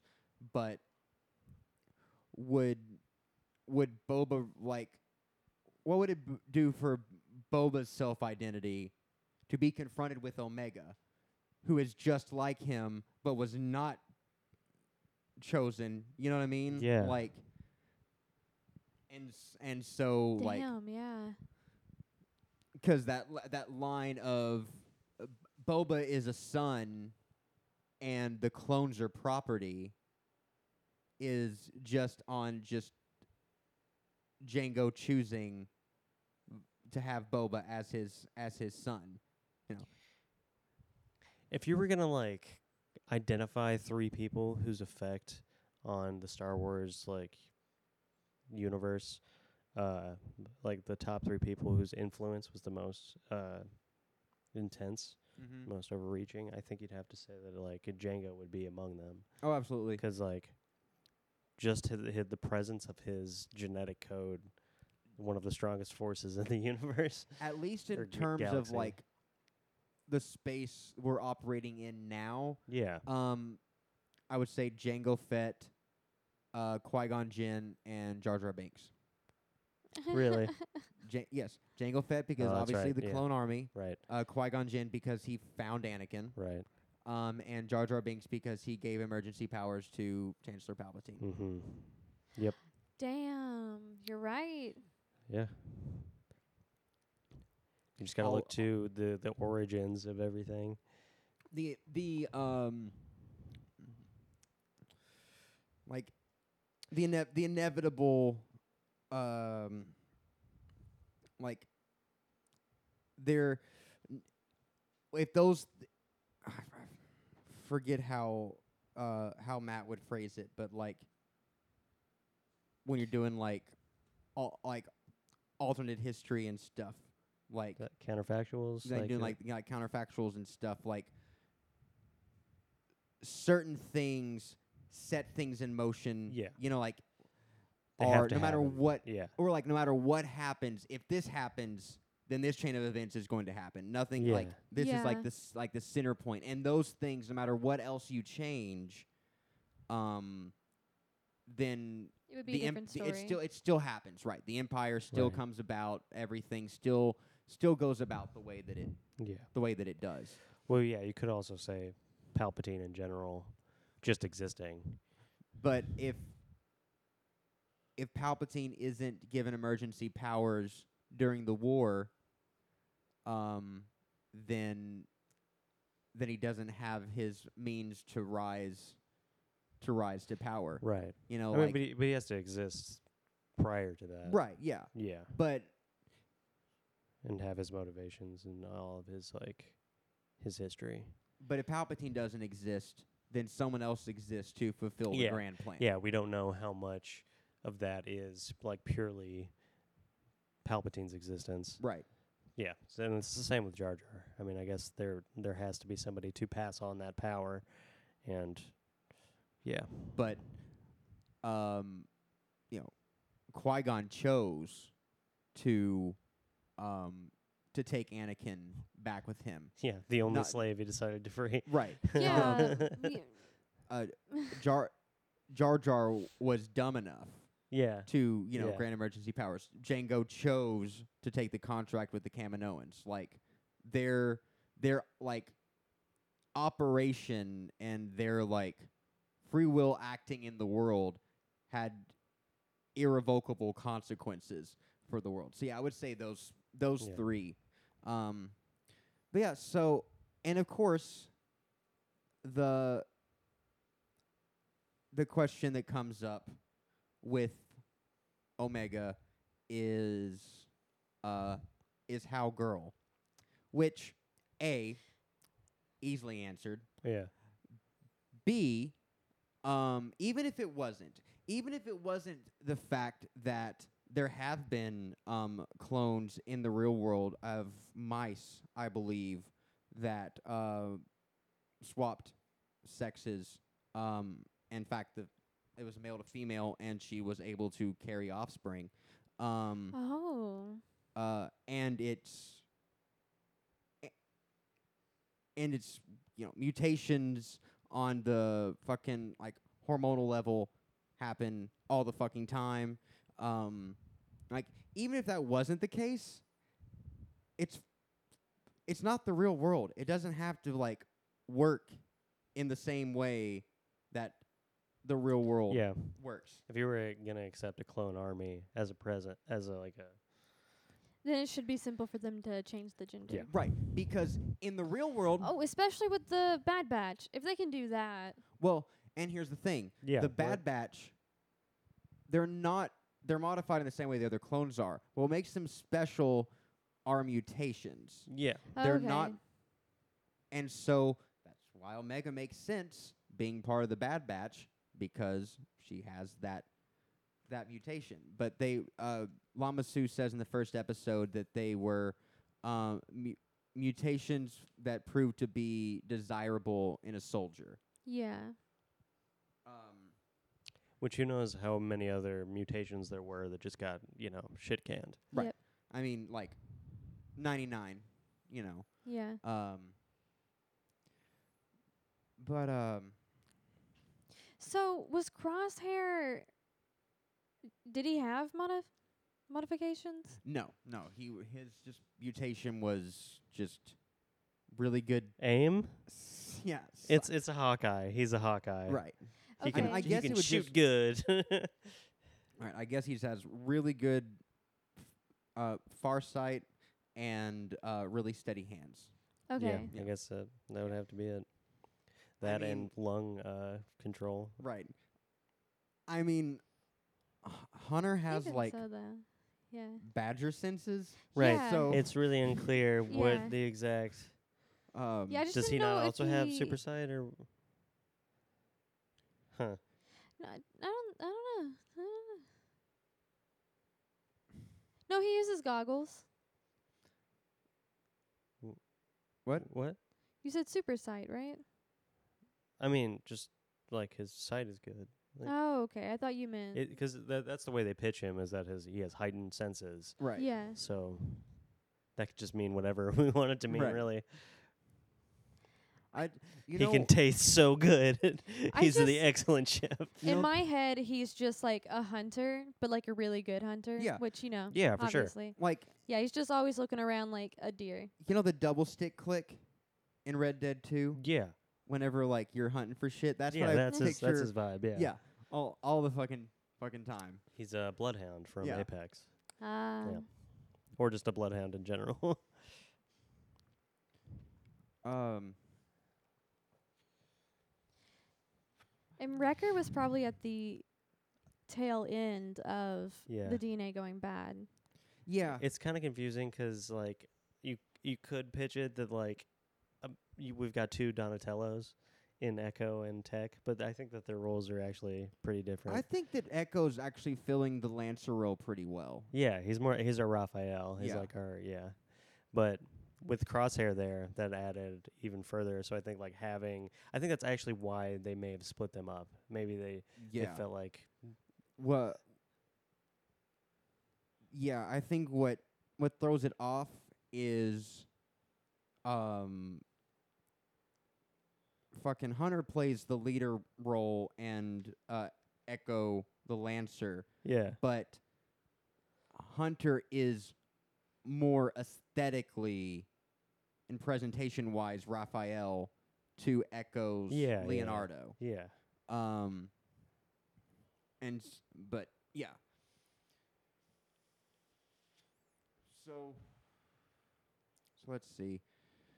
Um, it's been a couple of days since I watched this episode.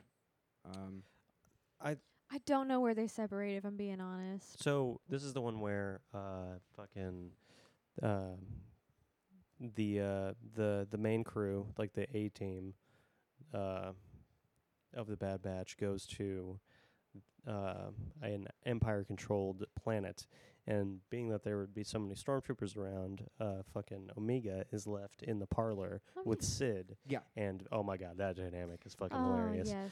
It's basically a uh like a um orphan Annie situation mm-hmm. where like she's being taken care of people who are by people who are like purely just there consequentially and don't have any kind of like legitimate connection to her but i think that um she just excels in everything that she she does really that's kind of been her whole Yeah, she is really smart. yeah, i mean it's it's I'm sure it's just like the planet she was raised on. I don't, I don't I don't think we even need to have an explanation for Yeah. it. Like some kids are just fucking talented. Yeah. That is true. like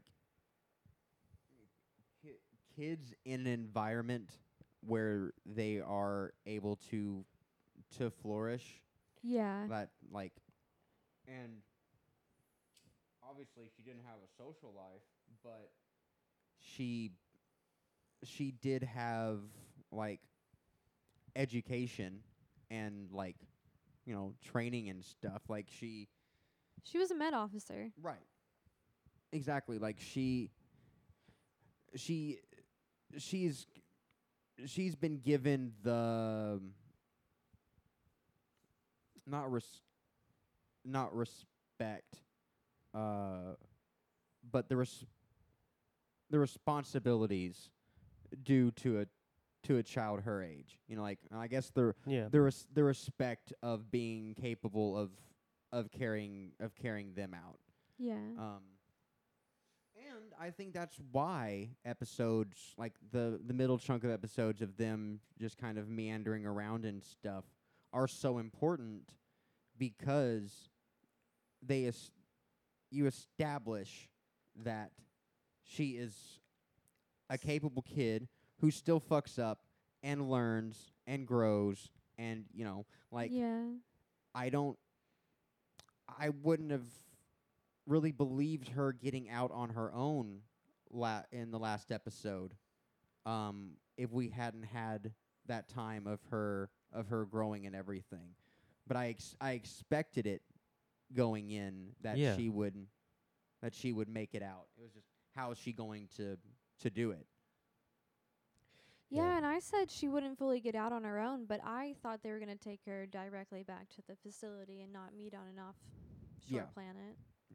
Really really cool that um she she made it all the way out. She fucking got Yeah. to the escape pod. It's just that she didn't have any fucking she didn't know that she had anyone there to catch her. Right. And that was the function of the bad batch then. It Right. was not necessarily to fight her battles for her in the sense it was just to be there for her Right. as support. And uh that's really fucking cool Yeah. cool that we have like a, a kid character that's like like just fucking holding their own you know You're right. Uh, it's it's very it's very like but i would l- have loved to have had that character for me as a child Oh yeah, because when you have that character, it's always the fucking lonesome wild child in the wood kind of Oh, archetype. yeah. You know, like the fact that Omega is so fucking capable, it is so fucking cool, and is such a fucking badass. But sh- and but she also has a strong, loving family dynamic Yeah. like that because m- the conditioning I got was if you're going to be cool then you fucking you gotta suffer you got to Yeah. you got to suffer and you have to you can't have you have like to brood right you have to be cloud fucking strife oh i just have all these emotions like you like you can't fucking like be be sniping stormtroopers with your fucking laser bow one second and then like riding on your fucking uncle's shoulder eating popcorn. yeah the branded Yeah. candied popcorn Right. Oh, speaking of, keep talking. Oh, yeah suddenly put on spot. I have no idea what to say. Um, I mean, it's just fucking. It's neat. It's it's a neat series. I do love that the chess game. I have no idea what the fucking rules of that game are. yeah. It makes no sense to me. Like you have three units, they oppose each other. There are no tiles, it seems, to occupy space. It, Yeah. You just operate them through a series of button pushes. That it's it's unclear how many you get. You know, like just my my analytical mind just goes crazy looking at that kind of shit because I just want to answer. I want to know how to play that game. Is really what it comes down to. Yeah. Oh my god, what? Yeah, we were trying to figure out how it how it works. Yeah, no, I've no idea. I don't know if there is like internal, because I've played like Bazak makes no fucking sense, but it's The it's, what? it's Bazak is a card game in the Star Oh, Wars okay. universe, um, right?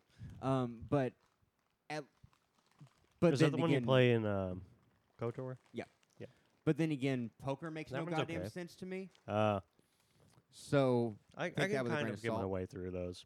I'm not good at, at any card games really, Mm-hmm. but I I can get my way through them.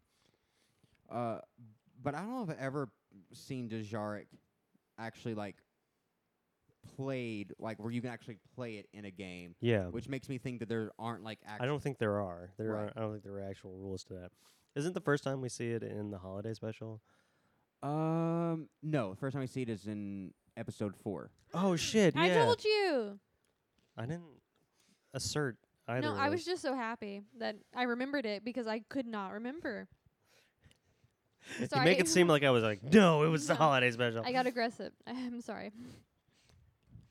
Right. That is the one that has the let the Wookiee win. scene, right? Is in A New Hope. I have no idea. I cannot remember. It's been a while since I've seen that or episode six. It would either be in episode four or five. It wouldn't be in. F- Well, it might be in five, because they were on the Falcon. No, it's it's four. I'm almost positive it's four. I watched. I just four. I just watched five and I didn't see. okay, so yeah, Wait, does Obi Wan say that? No. C-3PO does. R2 is Uh, R2 is playing uh against Chewie and um and Yeah, I think that's four. Chewie yeah. gets real upset. right and, Han- and Han's like she was or whatever and uh three goes like no one gets no one worries about like losing to uh or like losing to a a, a droid or whatever or and Han's like that's because droids don't rip your arm off when they lose Yeah. uh, Wookiees are known to do that. R2, I have a new strategy. Which what a shitty Wookiee thing win. to say about his friend that he's known for so long. But but but Chewie like puts He his responds. He's like, "Yeah." Yeah, he puts his hands like behind his behind his head and he's like, "Yeah, that's me. That's Yeah. what I do." Yeah. On on the ship, was it a bigger version or was it that same small version? 'Cause I thought I remembered it being a bigger. I think it's a bigger one on the ship. Yeah. And like it looks like an actual arm. To me, it looked like it was a chess game. Like when I first saw it it. does it does like resemble chess, and I think that's what think, they're yeah, going for. It's it's it's space chess. It's Yeah. yeah. And Hollow chess is That big one looked like Star it did have like ways they could move, but I don't know. Hmm. Yeah. Um. But yeah, this this episode, like I said, it's it's not what I w- want because I just I want an episode with no character development, no plot development, just fucking vibing. I just want to I just want to Yeah. fucking vibe. I just like call Rex, meet up with fucking Cut and his wife and the kids, and fucking go to fucking Space Disney World Yeah. or whatever for the day. Like, just God. a daddy daycare day. right. Um, I really liked the uh, the story on the uh, Empire planet, though. yeah, me too. I think it showed the conflict that, like, I mean, his response is ideal. Like, that was an actual leader that we saw. Yeah, Yeah. Uh, what is that character's name? I don't remember, Mu- but yeah, Uh, fucking Colonel Sanders. Right. I think that like he was he was like he would not abandon that hat. I think that his his character is what we would hope anybody that like was in that level of power how they would like uh, in in a fictional world I think is the only place where you would see that kind Yeah. of actual uh, commitment to the ideals that are kind of assumed in the roles of leadership. Right, because I would in the real world, even if you know the the fucking senator or governor or whatever fucking steps up and is like, "This is outrageous. I won't stand for this." Then my uh, fucking s- cynical, real politicking mind would say, "Okay, there were backroom deals to look. I'll go out there and I'll be like."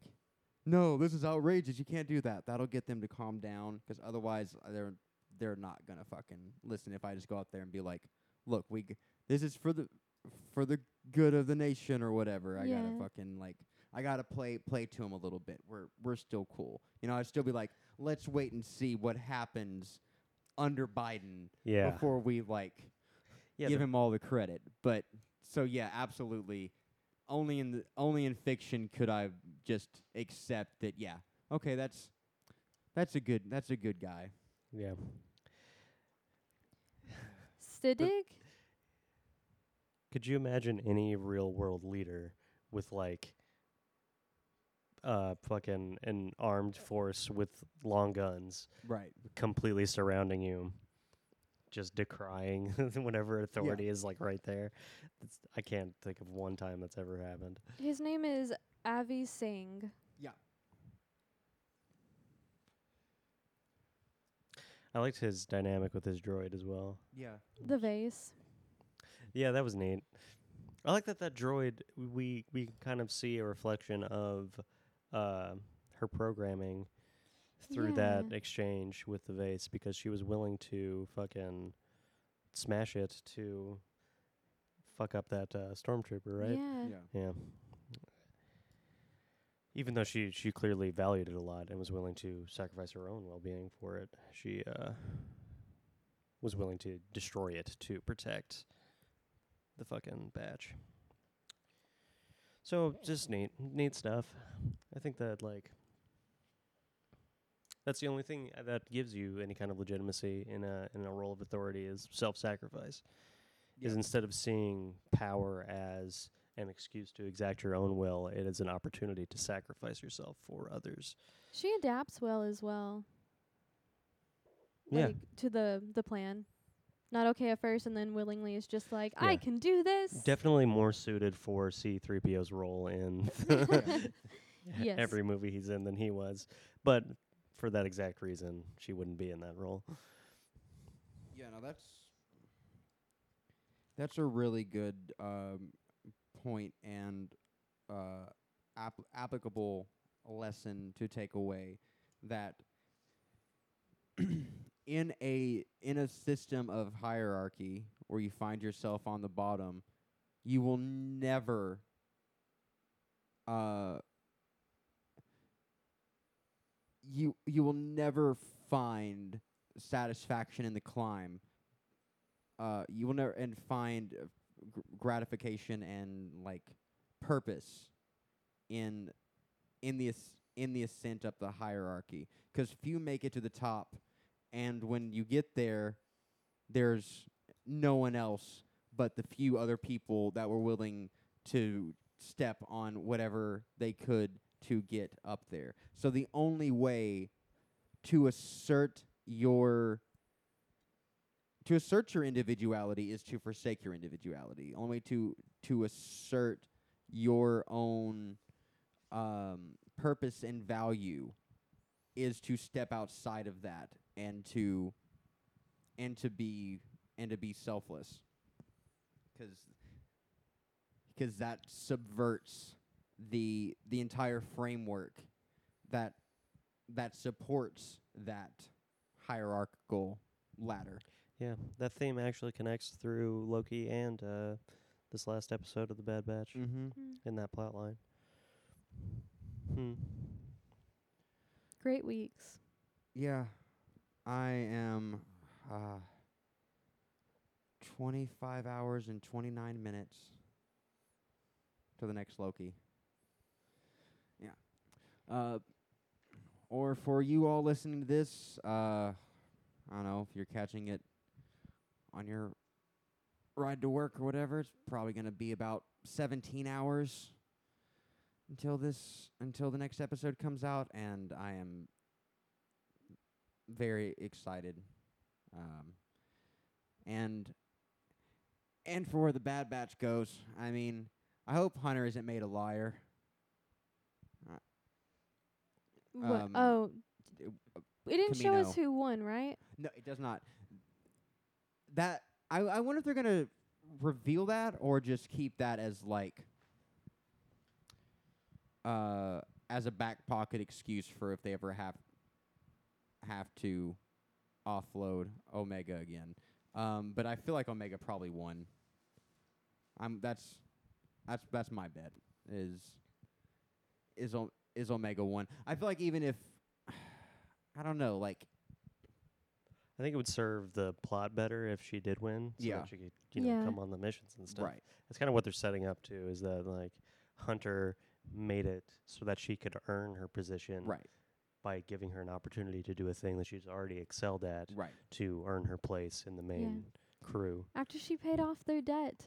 Right, exactly. Yeah. She did a thing they could not. She has asserted her value even relative to their capabilities. Yeah. So, really cool. Like- cool stuff. 100% more than what they probably made on that like Oh. trip they went on. Oh yeah, for sure. Also, Cid agreed to 60%.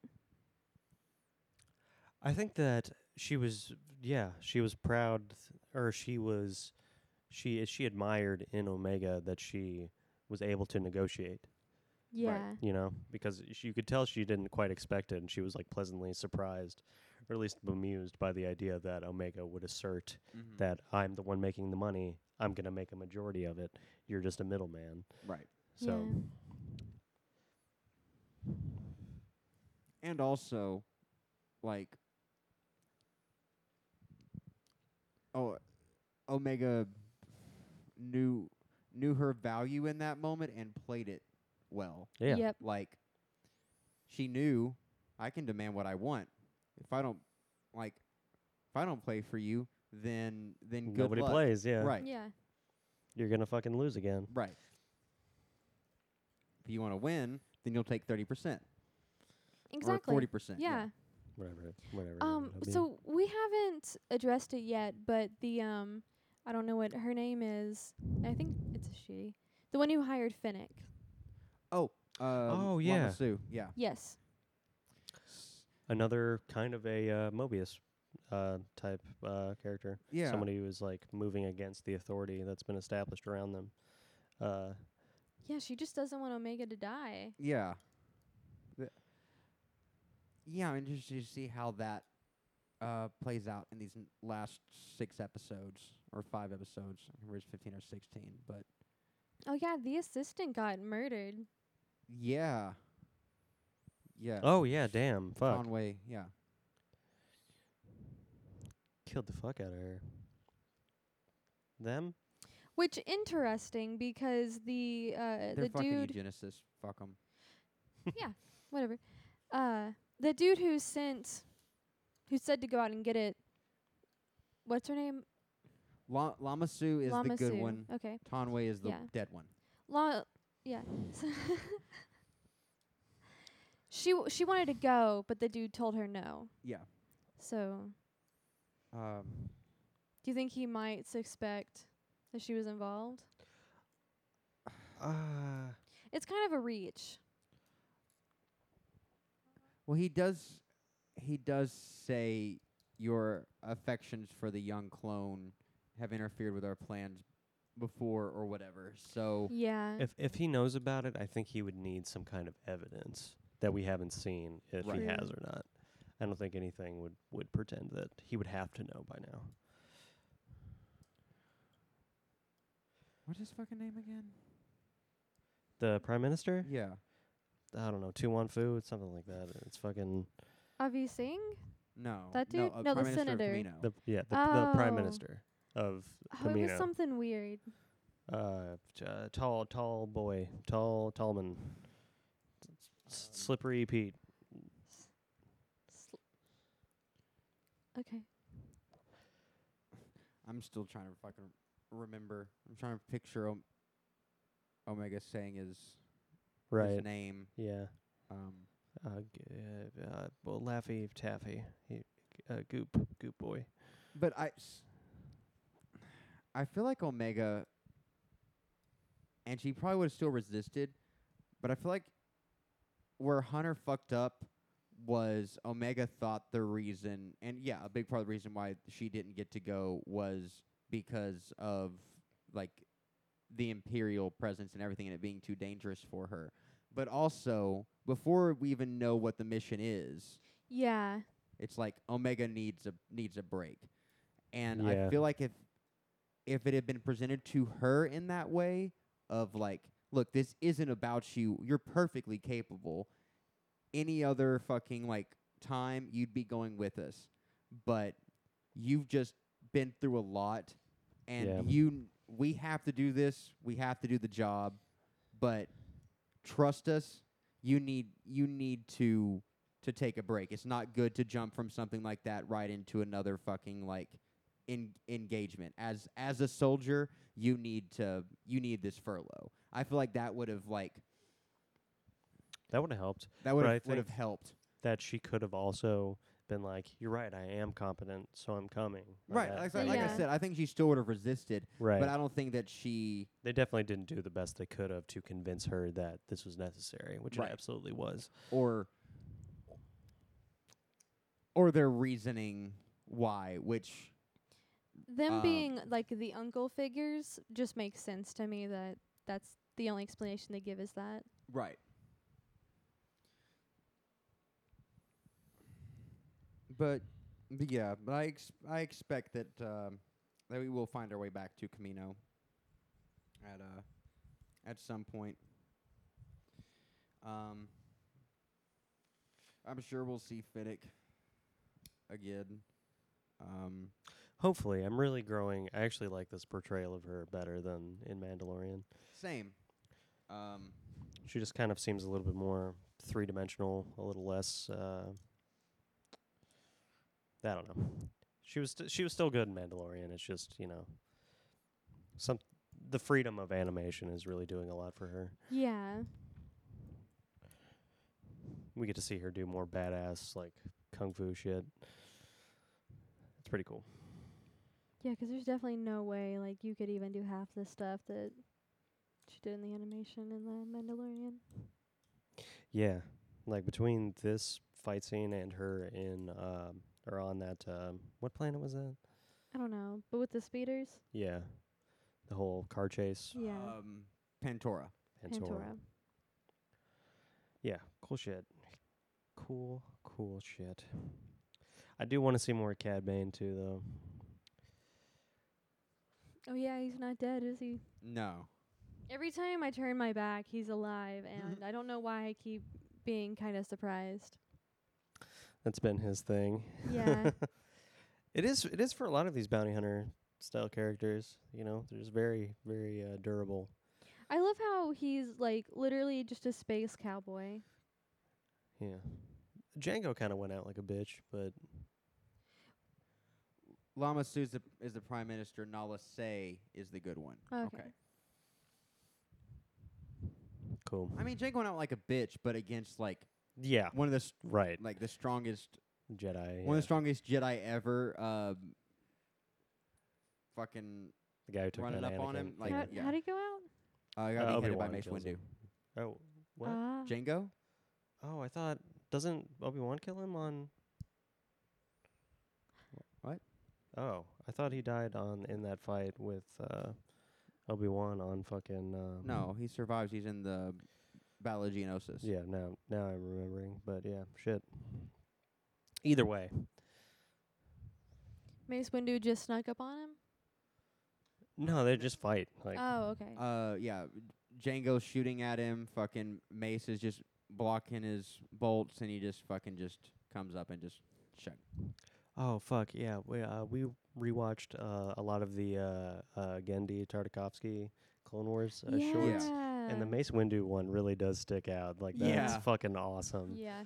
That battle is so cool. I do wish we got more of that in like the um, the prequel trilogy, because that was an opportunity for a lot of these like.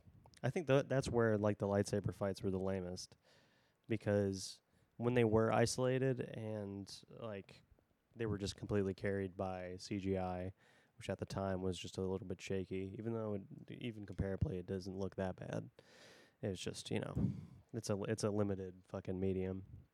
Yeah. It looked like it was just a bunch of glow sticks.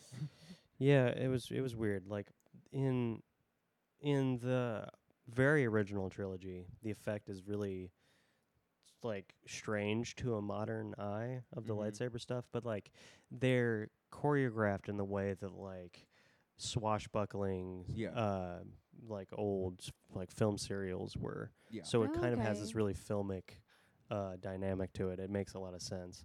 But um, yeah, uh, in the in the prequel trilogy, the only time we really get that, or like a lot of opportunities for those kinds of fights were missed, especially with Mace. Um, Yeah. Like that scene in like the stadium, uh, the like arena fight scene. You, Mhm. you know what I mean with all the fucking Jedi. yeah. It's just them all just fucking swinging. You know, it doesn't really yeah, glow have sticks. any kind of I, I yeah, and I feel like the the sequels get get back to that and like yeah. the the fact that there are x many thousands of Jedi and one Sith um means that there a isn't it doesn't have that like sense of dramatic resolution that it does when you have the lightsaber duel. You know, where you can like you can have one lightsaber duel in four, five, and six, Yeah. and they all take place in the third act, and like it, it is a climactic moment. Whereas in the prequels, it's like how many people can we have fight Count Dooku, or Yeah. you know, or like yeah. or just how many chairs can we throw at Palpatine? Right. Um, But then, like, you get to this sequel trilogy, and you get like the throne room right. fight and the the, the fight on uh, the, the red clay planet, whatever it is. Uh, great. yeah, Yeah, like the I feel like the sequel trilogy. Um, that's probably the thing that I think undisputably I think it does the best out of the trilogies. oh, is, is the the- action sequences? Yeah, the, yeah, yeah. absolutely. Specifically, like with the, I mean the dogfights are are great. But the dogfights are are great in um, and pretty much all of them. pretty much all of them. Yeah. Um, but because there aren't that many, there are more in in nine, but they're all uh, they're all Rey and Kylo, and Yeah. so they're pretty much all Rey and Kylo throughout the trilogy. So it's all building on that on that same narrative tension and everything. Uh, so the next uh, four, because Common Ground has already come out. The next four episode titles are Devil's Deal, Rescue on Ryloth, Infested, and War Mantle. Which, if you remember Rogue One, uh, one of the Imperial projects that was listed was Project War Mantle. So Oh. Yeah. uh, we don't know what that is, but We might find out. we're gonna find out. Yeah, and of course the last two episodes. No, we're not gonna find out the titles for those. So Oh, cool. So we have six more. yeah. Sweet. Um, but uh, Ryloth is where um, Hera from uh, Rebels is, Oh, okay. uh, which she would be a she would be um, Kanan Caleb's age at at this point. Um, but yeah, so uh, this is probably our last bit of calm before shit starts to Pop starts off. starts to pop off 'cause you know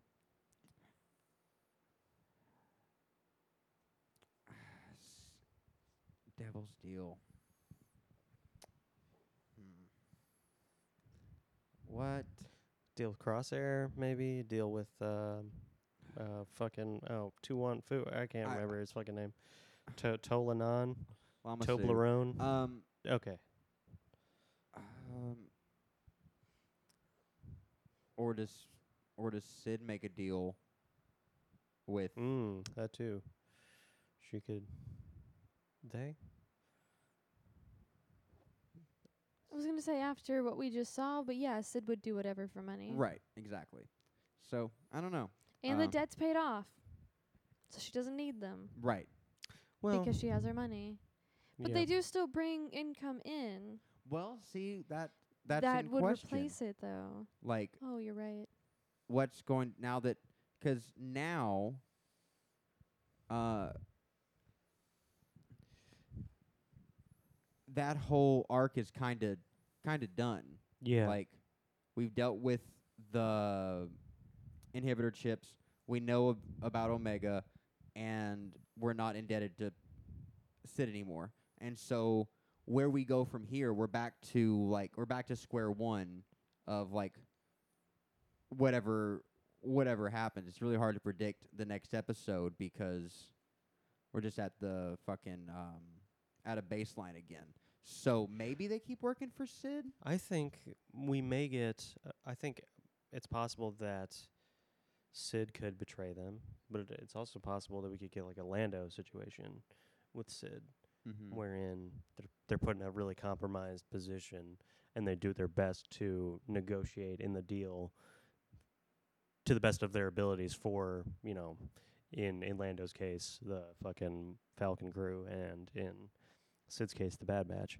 Yeah. So th- I don't know. It's, it, there's a bunch of because we're kind of seeing Cid having a like a begrudging respect for the Bad Batch, right even if she Omega does. specifically. right Yeah.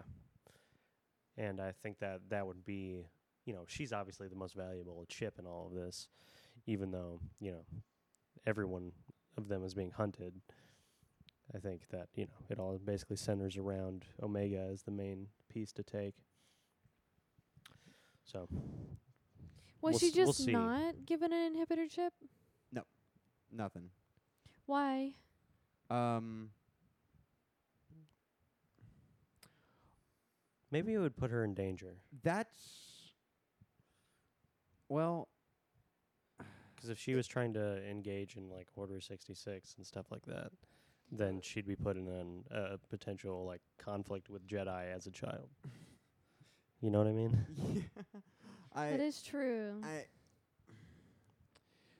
her the reason why Omega exists is to be a new template for the clones. Yeah. yeah. So I honestly think they want her to be like a brood mother kind of yeah, thing. I think that there's no. not like in the Dragon Age sense where it's like all visceral and bloody and gross. I Or My in the stomach Handmaiden sense. turned. I I think you know in more in like the high fantasy Oh, okay. sci-fi way of Okay. you know her Yeah. just being like what Jango was to a previous right. iteration of clones. Yeah. Yeah. And so like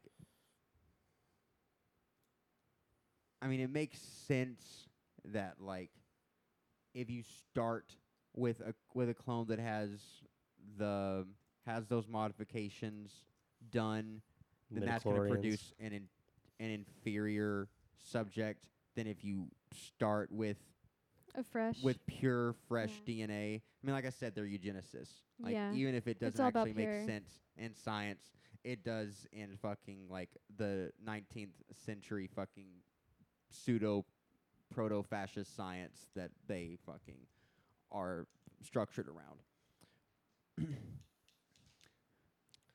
But Yup. yeah, shit's about to pop off in Loki. Shit's probably about to pop off in the Bad Batch, and um, we will be here to talk about it um, at a completely different time, probably later in this same week. Um, who fucking knows? But uh, we will be here. So like and subscribe, hit that follow button, um, and call your mom, especially if she taught you magic.